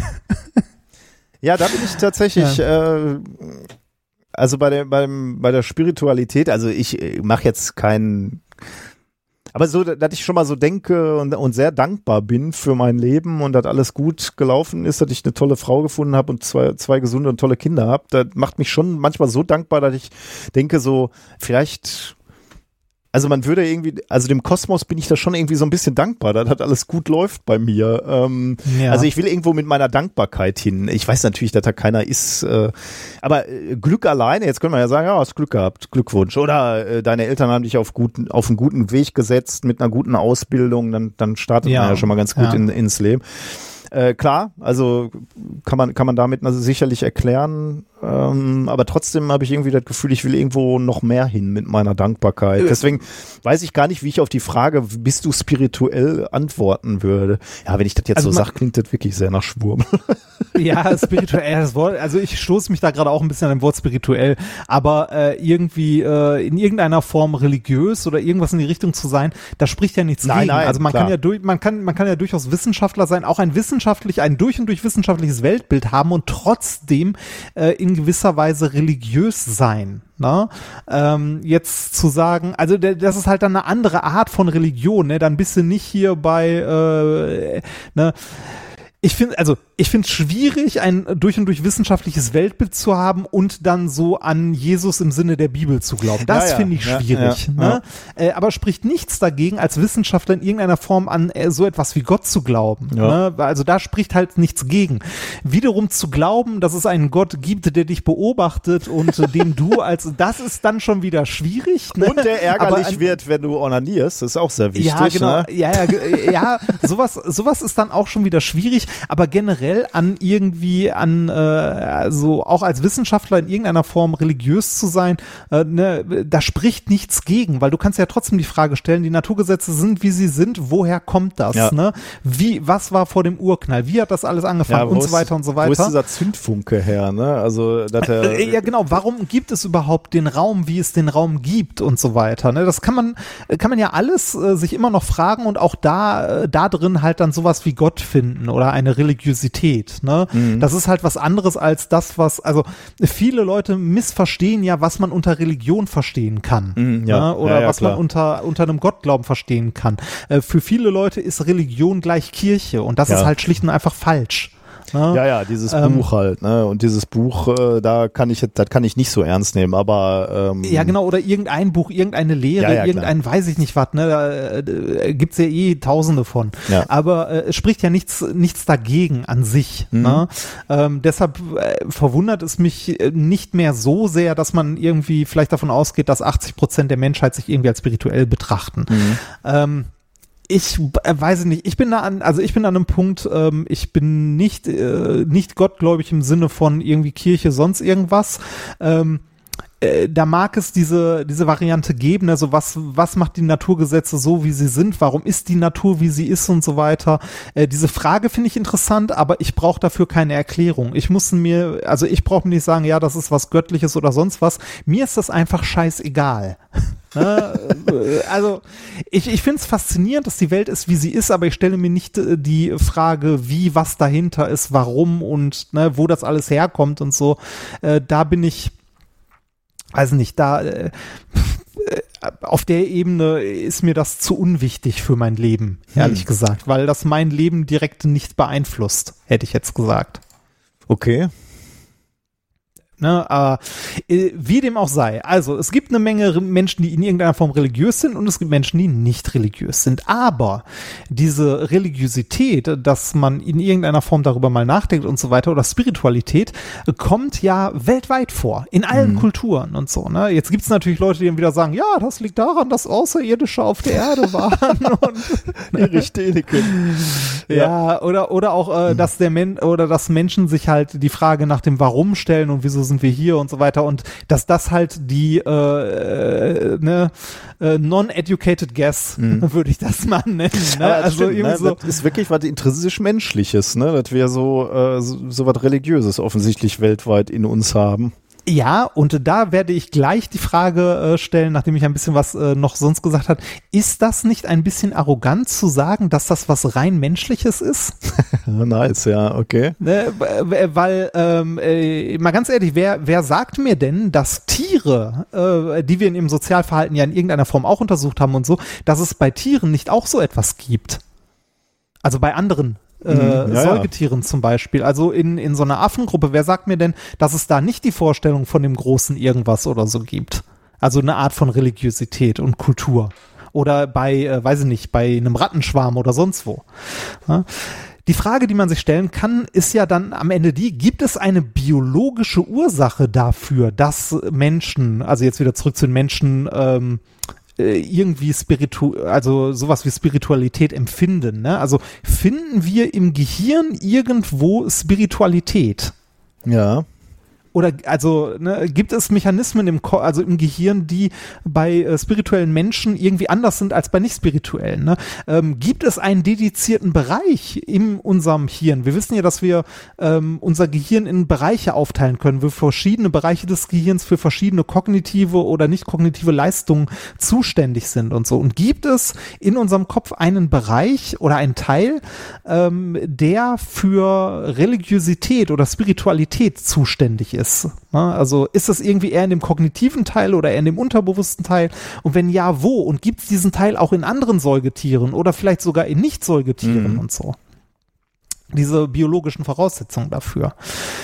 Ähm, die Frage ist gar nicht so weit hergeholt, denn es ist bekannt, dass gewisse Gehirnverletzungen Visionen auslösen können, also auch religiöse Visionen. Oh. Ähm, und äh, äh, genau, mit dieser Grundlage haben ein paar Forscher sich jetzt äh, hingesetzt und haben mal untersucht, ähm, ob es denn irgendwo äh, im Gehirn, wenn es gewisse Gehirnverletzungen gibt, ähm, äh, Auswirkungen auf die Spiritualität der Menschen gibt. Und natürlich haben die keine Menschenversuche dafür gemacht, ne? sondern diese Untersuchung ist eher ein Nebenprodukt, das bei anderen, äh, also bei anderen Sachen rausgefallen ist. Also man ist nicht hingegangen und hat gesagt so, so, wer meldet sich freiwillig, wir würden gerne mal in ihrem Gehirn rumschnibbeln, mhm. sondern ähm, sie äh, Forscher haben sich hier Patienten angeguckt, die am Gehirn operiert wurden.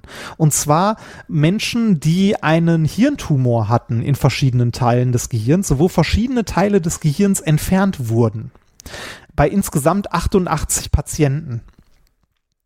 Und ähm, äh, die haben äh, daraus ein Paper gemacht, also ihre Erkenntnisse veröffentlicht, und zwar mit dem Paper A Neural Circuit for Spirituality and Religiosity äh, Derived from Patients with Brain Lesions.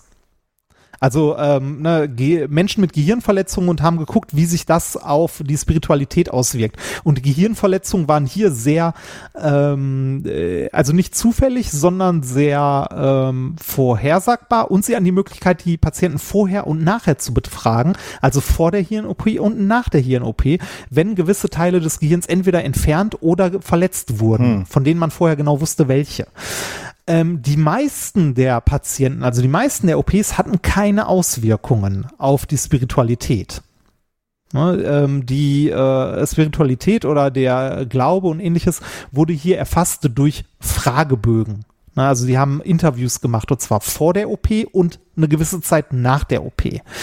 Die meisten OPs hatten, wie gesagt, keine Auswirkung, aber ein paar oder äh, bei mehreren OPs ähm, konnte man doch deutliche Änderungen sehen. Und zwar, dass die Leute entweder äh, religiöser geworden sind oder weniger religiös waren nach der OP. Und ähm, dann Und- hat man geguckt, ob diese OPs was gemeinsam hatten. Ja. Und das hatten sie.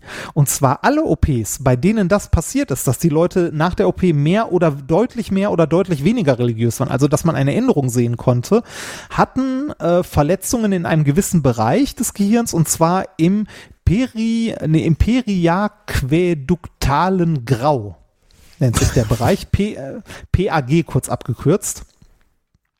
Ähm, äh, beim Gehirn ist es zumindest in den deutschen Bezeichnungen kommt es relativ häufig vor, dass irgendwas nach Farbe bezeichnet wird, ne? Irgendwie weiße Hirnmasse, Ja, graue ja. Hirnmasse und so weiter. Und da ist es ein bestimmter Bereich und zwar das periaquäduktale Grau, das PAG. Äh, dieses PAG ist im Inneren des oberen Hirnstamms liegt das.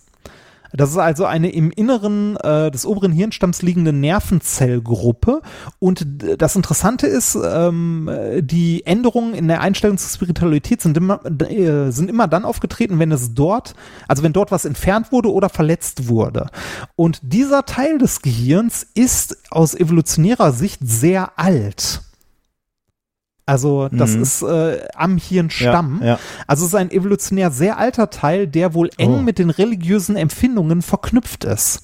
Manche Teile in diesem Bereich, diesem PAG, haben, wenn sie verletzt wurden, äh, religiöse Empfindungen stark verstärkt, andere stark gehemmt. Das ist ja komisch. Also selbst, selbst dieser, ja, also, äh, aber es waren immer unterschiedliche Teile. Also dieser Teil äh, des äh, PAGs ist wohl für die religiösen Empfindungen äh, sehr wichtig und den kann man nochmal unterteilen. In diesem PAG gibt es Bereiche, die religiöse Empfindungen hemmen und es gibt Bereiche, die religiöse Empfindungen befeuern, quasi.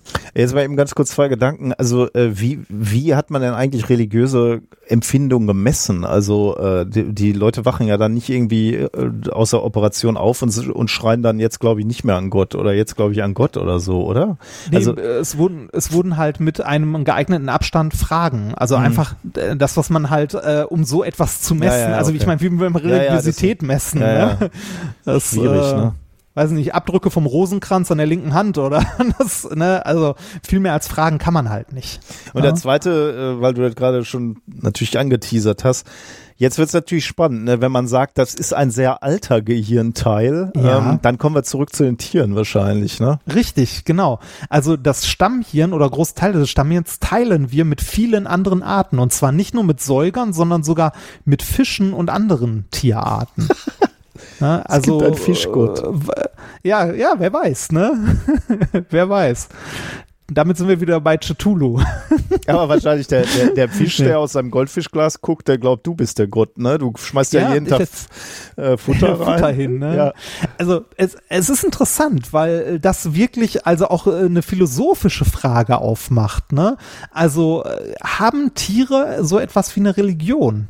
Mhm. Also, oder haben Tiere sowas wie spirituelles Empfinden, weil äh, die, Ge- also die Gehirnbereiche, die offensichtlich dafür verantwortlich sind oder wo dieses Empfinden sitzt, ne, sind äh, nicht exklusiv für den Menschen. Mhm. Die Studie, also hier diese 88 Patienten, die beobachtet wurden, wurde noch ergänzt durch eine weitere Befragung. Und zwar wurden noch 105 US-Vietnamkriegsveteranen befragt, die auch Kopfverletzungen davon getragen haben. Und auch die wurden nach ihrer Religiosität befragt. Und auch da haben sich äh, Änderungen ähm, gezeigt also ähm, in deren Empfindungen, ne? also dass sie sagen, sie waren früher religiöser, als sie es jetzt sind oder so, oder sind jetzt religiöser, als sie vorher waren. Wenn, also konnte man auch sehen, dass es dann aufgetreten ist, wenn bei den Kopfverletzungen dieser PAG-Bereich äh, in Mitleidenschaft ge, äh, gezogen wurde. Ähm, Ja, das ist halt, deckt sich, das ist halt wirklich Ja. auffällig. Naja, ander, andererseits hätte ich halt immer gesagt, äh, über welche Gruppen haben wir jetzt gesprochen? Leute, die einen Gehirntumor haben und äh, Ja. Kriegsveteranen. Das sind ja schon mal traumatische äh, Ja. äh, Erlebnisse. Aber wenn halt wirklich nur bei den Leuten die eben in diesem speziellen Bereich verletzt wurden, äh, du diese, diese, diese Tendenz zu mehr oder weniger Religiosität siehst. Ja. Das ist natürlich schon dann auffällig. Ja, das ist schon, äh, finde ich, sehr, also das ist schon ein sehr guter Hinweis. Ähm, in älteren Quellen ähm, wurde auch, also gibt's auch beschriebene Fälle, bei denen Menschen bei Verletzungen des Stammhirns super religiös geworden sind. Also nicht einfach nur religiös, sondern super religiös. Also so, so ganz hart in die Richtung gedriftet haben. Also ähm, äh, scheint es wirklich so zu sein, dass äh, religiöse Empfindungen im Gehirn einen gewissen Bereich zuzuordnen sind.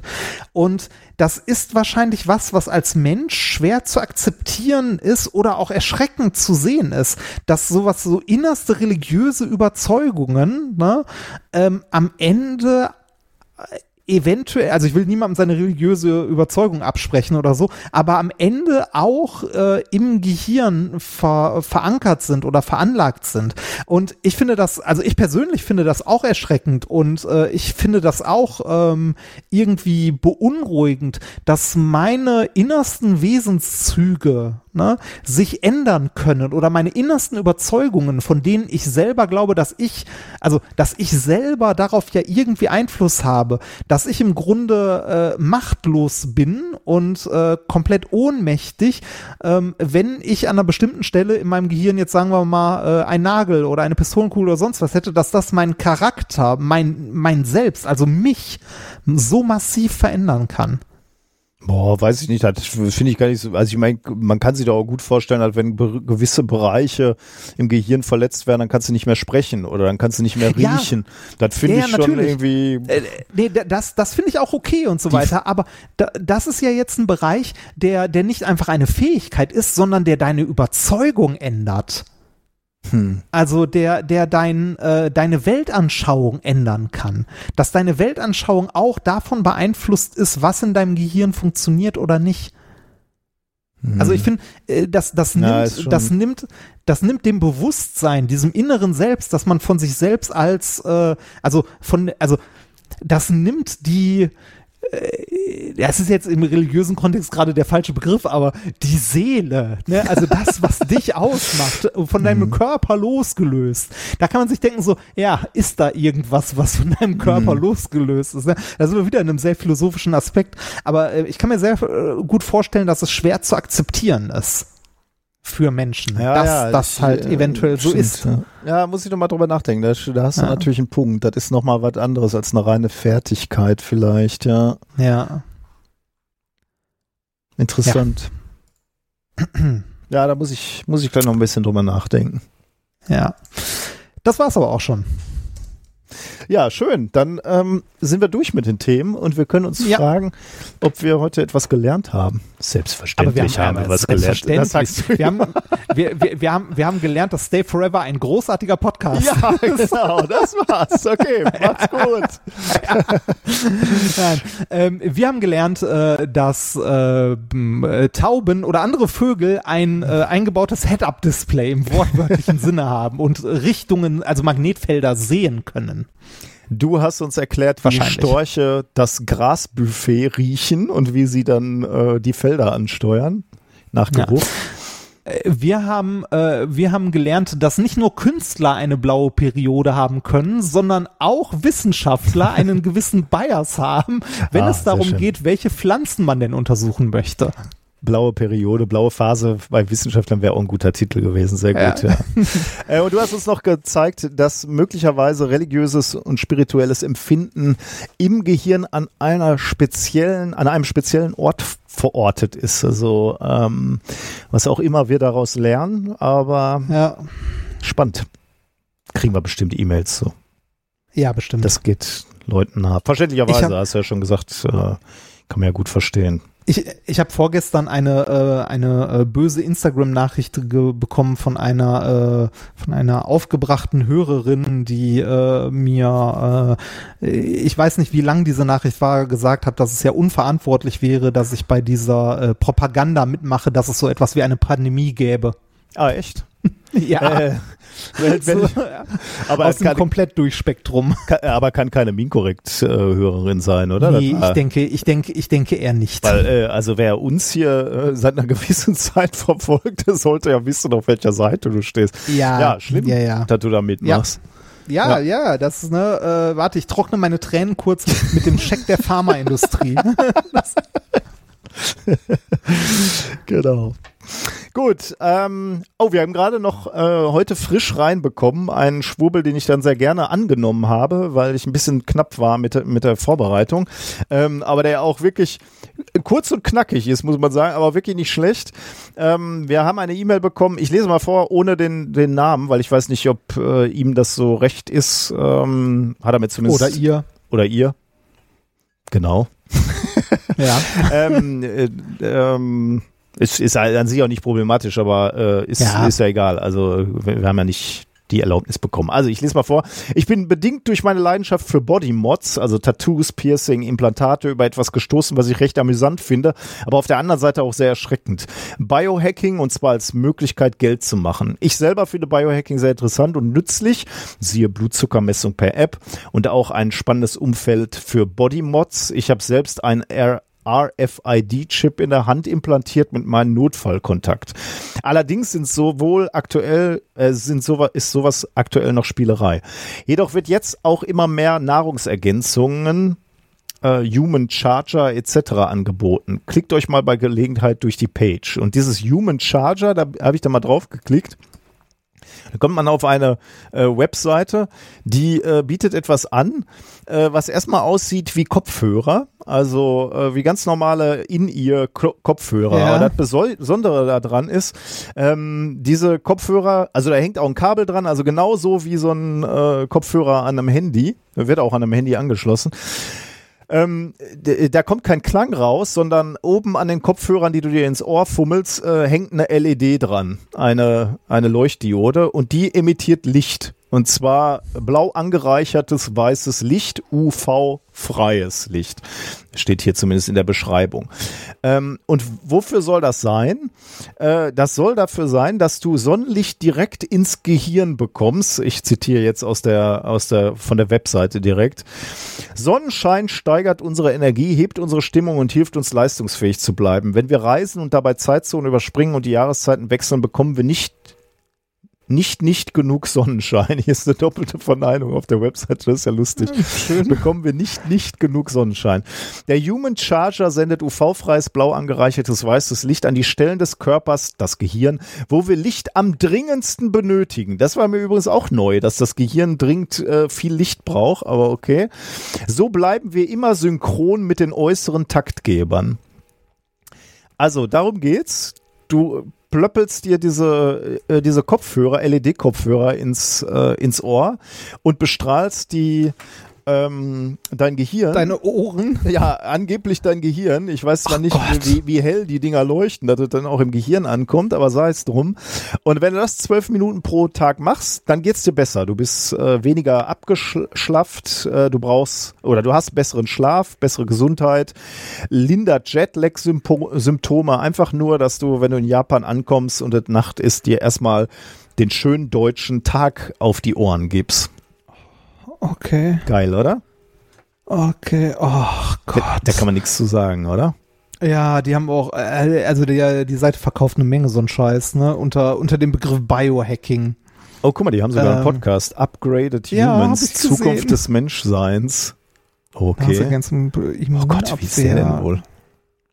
Es gibt auch so eine Brille, die die ganze Zeit mit LEDs blaues Licht in die Augen strahlt. Das äh, Stockfoto davon sieht sehr witzig aus. Aber da würde ich ja sagen, das kann sogar noch was mit dir machen, ne? Ob das so Ja, günstig ja, ja, ist, das sei mal dahingestellt. Aber die Augen Ja, sind ja wenigstens, sinnvoll, genau. äh, die, also da würde ich dann wiederum ganz gerne erstmal ein Stu äh, eine Studie zu sehen. Aber Augen sind nun mal dafür verantwortlich, dass du äh, Licht rezipierst. Aber Ja. die Ohren und das Gehirn? Naja. Ja, weiß ich nicht. Also, äh, das ist so, also die, die haben auch so normales Biohacking-Zeug und so weiter, aber die äh, verkaufen auch Scheiße, mal ganz ehrlich. Naja, ist, äh, ich, das ist ja immer das, was wir besonders schlimm finden, dass das so, so ein bisschen, dass die Übergänge fließend sind, ne? Dass du möglicherweise ja, ja auch vernünftige Sachen dabei hast, aber dass es dann halt auch äh, so Sachen gibt, wo du dich fragst, ob das alles so äh, sinnvoll ist.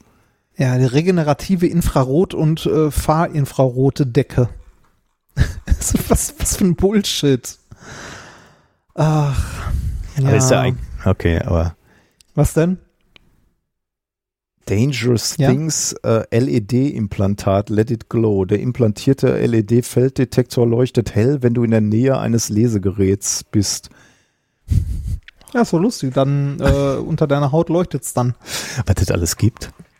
Ja, das äh, Bücher und Guides gucken. Ah, okay, das äh, Okay, aber das ist alles so Biohacking-Scheiß, wenn ich Wer baut sehe. denn sowas ein? Kann man ja mal äh, Wahrscheinlich so Tätowierer, ne? Und äh, die dürfen. Ah, nee, da, da, da gehst du zum, äh, also zu jemandem, der so Body Modifications macht. Das, äh, ich glaube, da, ich bin mir nicht sicher, ob es dafür eine Ausbildung gibt, aber ich denke nein. Ich, was? Da dürftest du. es gibt nee, dafür es gibt, keine es, Ausbildung? Es gibt auch keine Ausbildung zum Tätowierer. Ja, okay also Tätowierer ist, äh, es sei denn, es hat sich geändert, dann mag man mich korrigieren, aber soweit ich weiß, ist äh, Tätowierer kein anerkannter Ausbildungsberuf. Ja, aber wenn du das, LEDs irgendwo unter die Haut drückst, hätte ich jetzt gesagt, das ist dann schon ein medizinischer Eingriff, hätte ich jetzt gedacht, aber. Äh, ja, äh, wobei du da genau wie beim Tätowieren auch äh, vorher ja immer unterschreibst, dass das im Einverständnis ist und dass du äh, auf Schadensersatz und so weiter, also hier Körperverletzungen und so hm. Äh, verzichtest, dass dir das bewusst ist und so weiter und so weiter. Also weiß ich nicht. Na gut, wissen wir also nicht. ich denke, ich denke, es gibt für Modi Body Modification auch keine Ausbildung und dass das so beim ähm, äh, beim äh, Piercen und so mit dazukommt mhm. irgendwann, so nach und nach. Gut, sind wir durch? Machen wir Hausmeisterei. Sind wir durch, ja.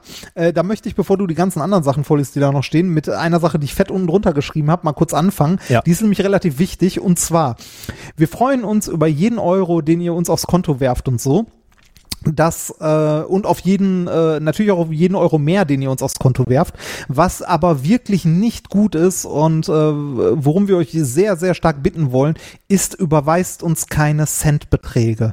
Also wir haben äh, sind nicht viele, aber wir haben hier und da immer mal wieder Überweisungen dabei, so von 10 Cent, 20 Cent oder so. Ähm, das äh, macht uns Probleme und zwar wirklich Probleme, weil wir müssen ja, äh, na, wir sind ja eine eingetragene UG, wir müssen alle Umsätze, die wir haben, auch ordentlich buchen und so. Und das heißt, äh, unsere Buchhaltung muss dann eine Buchung erstellen für 10 Cent. Das heißt, das kostet uns am Ende mehr, als es uns wirklich, äh, als ihr uns wirklich äh, spendet damit mhm. quasi. Auch wenn das witzig gemeint ist, also das hatten wir schon mal, dass jemand eine Überweisung in ganz, ganz viele kleine aufgespalten hat, um mehr Text unterzubringen, was ich ja noch gut verstehen kann. Äh, aber bitte macht das nicht. Also wenn ihr uns was aufs Konto werfen wollt, immer sehr, sehr gerne. Äh, ab einem Euro ist das sinnvoll. Alles darunter bitte nicht. Mhm. Das wäre lieb. Okay, und dann noch äh, die kurze Ansage, wir gehen in eine kurze Sommerpause. Mit anderen Worten, die nächste Folge fällt aus und damit kommt ja. die nächste. Was? Das, äh, das klingt so, wir gehen in eine kurze Sommerpause. Für die nächsten zwei Monate wird nichts. das, so klingt das. Eine so Sommerpause. Es gibt eine Folge weniger. eine. ja, wir sind halt Workhorses. ja. Also eine fällt aus, ähm, die nächste fällt aus. Das heißt, der nächste Podcast kommt am 10.08.2021 aller Voraussicht mhm. nach. Ähm, aber was wir, wir machen vorher noch einen Livestream. Ähm, den ja. äh, in der nächsten Woche machen wir noch einen äh, kurzen Livestream und dann, wie gesagt, die, die kurze Pause, äh, weil ich jetzt ähm, drei Wochen Urlaub habe und ähm, auch äh, in der Zeit dann hoffentlich umziehen kann äh, in mein renoviertes Haus und da wird es auch eine Phase geben, wo ich etwas weniger am ähm, am Netz hänge, sozusagen, ja. äh, wortwörtlich, physisch. Ähm, und dann wird es möglicherweise etwas schwierig. Äh, und einfach, um einmal auch den, den Kopf frei zu haben und nicht immer schon zu überlegen, wann man die nächste äh, Folge vorbereiten muss. Kurze ja, Pause. Mir, Genau, für mich kommt das auch sehr gelegen, also genau in dieser Zeit, denn ich habe übermorgen, äh, beziehungsweise wenn ihr das jetzt gerade hört, morgen ist meine Klausur von meinen Studenten, die werde ich dann noch bis zum Ende der Woche korrigieren und dann äh, habe ich auch ein bisschen frei und ich werde dann die Zeit nutzen, wahrscheinlich wieder ein bisschen mehr Twitch-Streams zu machen und ein bisschen mehr an meinen ganzen Gameboys und so, die hier mittlerweile rumliegen, rumzubasteln. Ähm, da freue ich mich nämlich schon seit Wochen drauf und jetzt ist bald die Vorlesung vorbei und äh, die zwei Wochen werde ich auf jeden Fall dafür nutzen. Ja.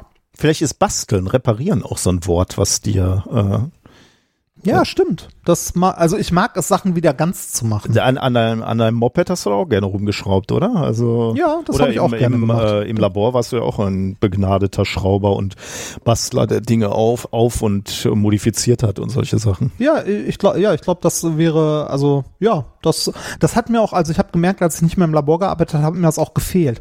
Das heißt nicht, dass ich das besonders gut kann. Ne? Also jetzt, äh, wo ich die ersten, die ersten kleinen Konsolen so aufgeschraubt habe, hatte ich auch Leute im äh, im Chat, die irgendwie die Hände über den Kopf zusammengeschlagen haben, quasi, ne, die irgendwie seit Jahren an Sachen rumlöten oder so. Aber genau darum, also darum geht's ja nicht. Es geht nicht darum, irgendwas besonders gut zu können, sondern Spaß daran zu haben.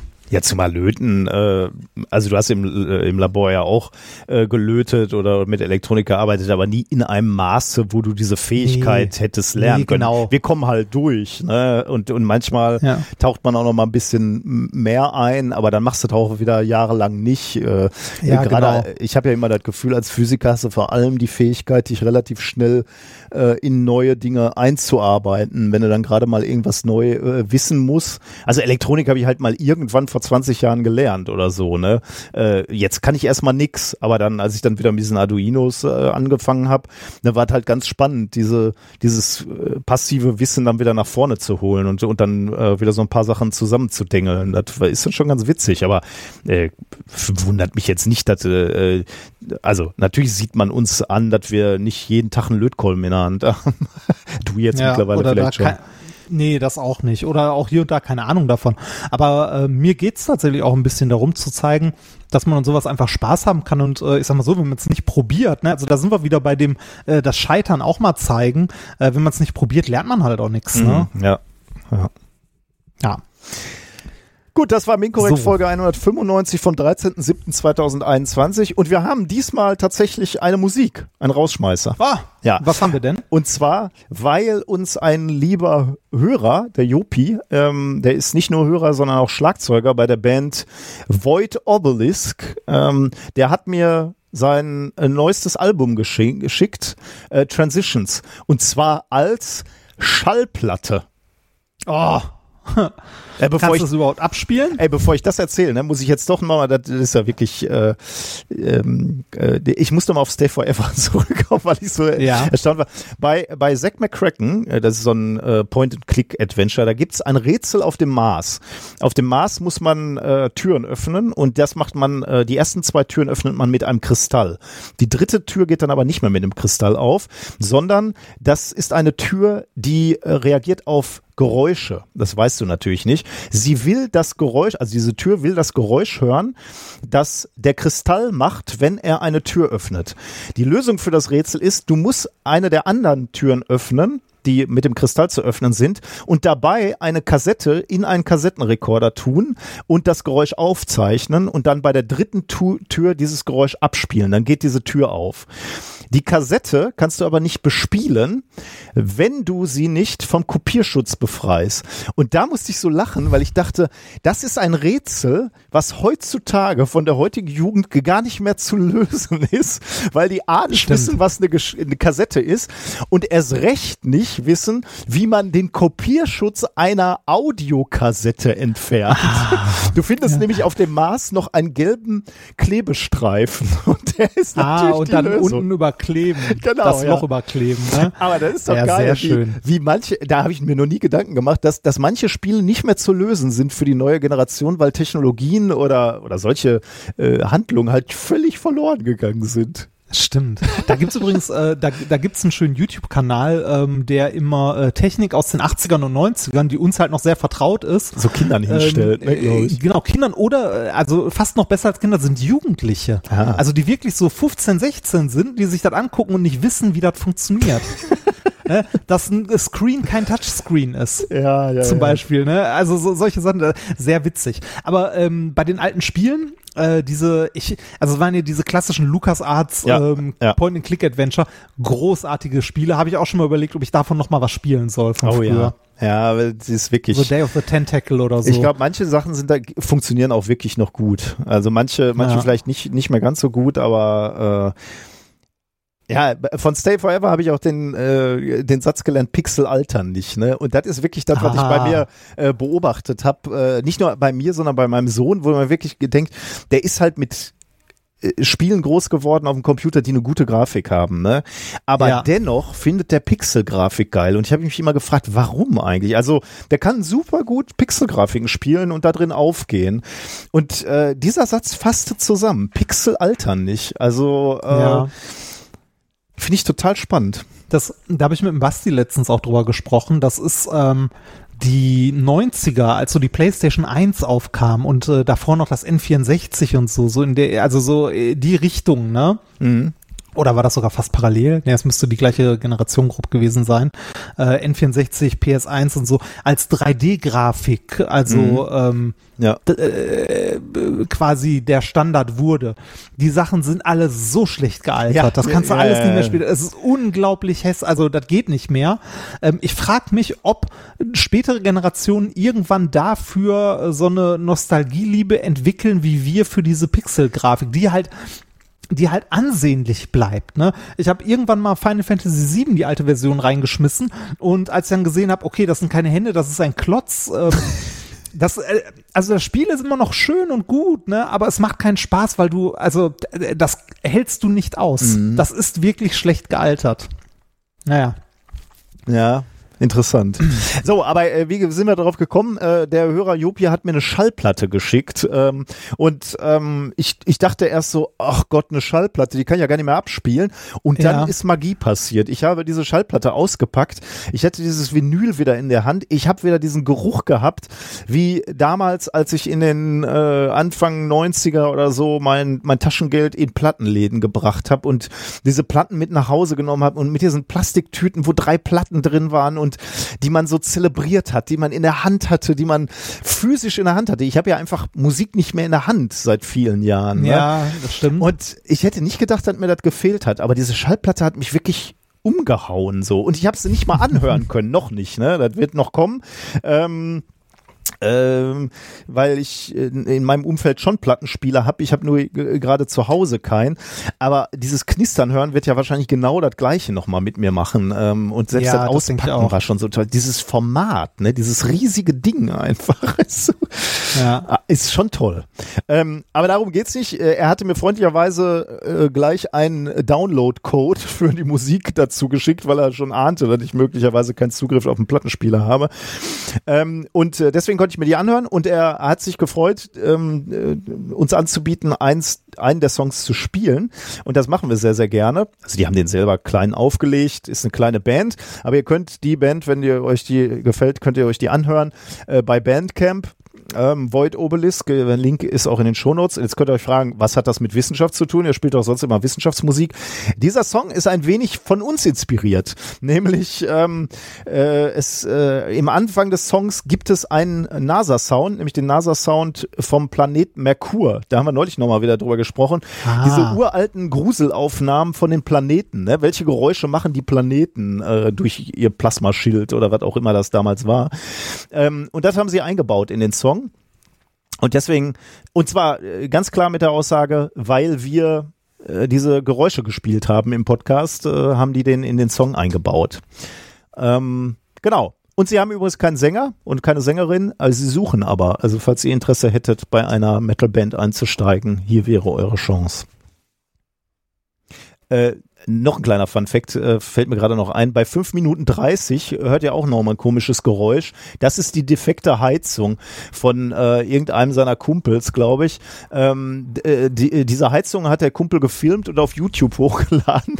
Und ähm, Äh, äh, vor allem, um es seiner Schwester zu zeigen, weil die sich wohl mit Heizung auskennt. Und dieses Video hat mittlerweile 46.000 Klicks, weil wohl Leute halt immer irgendwelche Probleme mit Heizung haben und sich dann Witzig. angucken und anhören, äh, ob ihre Heizung genauso äh, klingt. Das finde ich ja auch irgendwie äh, lustig. 46.000 Klicks, obwohl der Kanal nur 36 Abonnenten hat. Also das siehst du wirklich, dann hast du irgendwie Special Interest getroffen.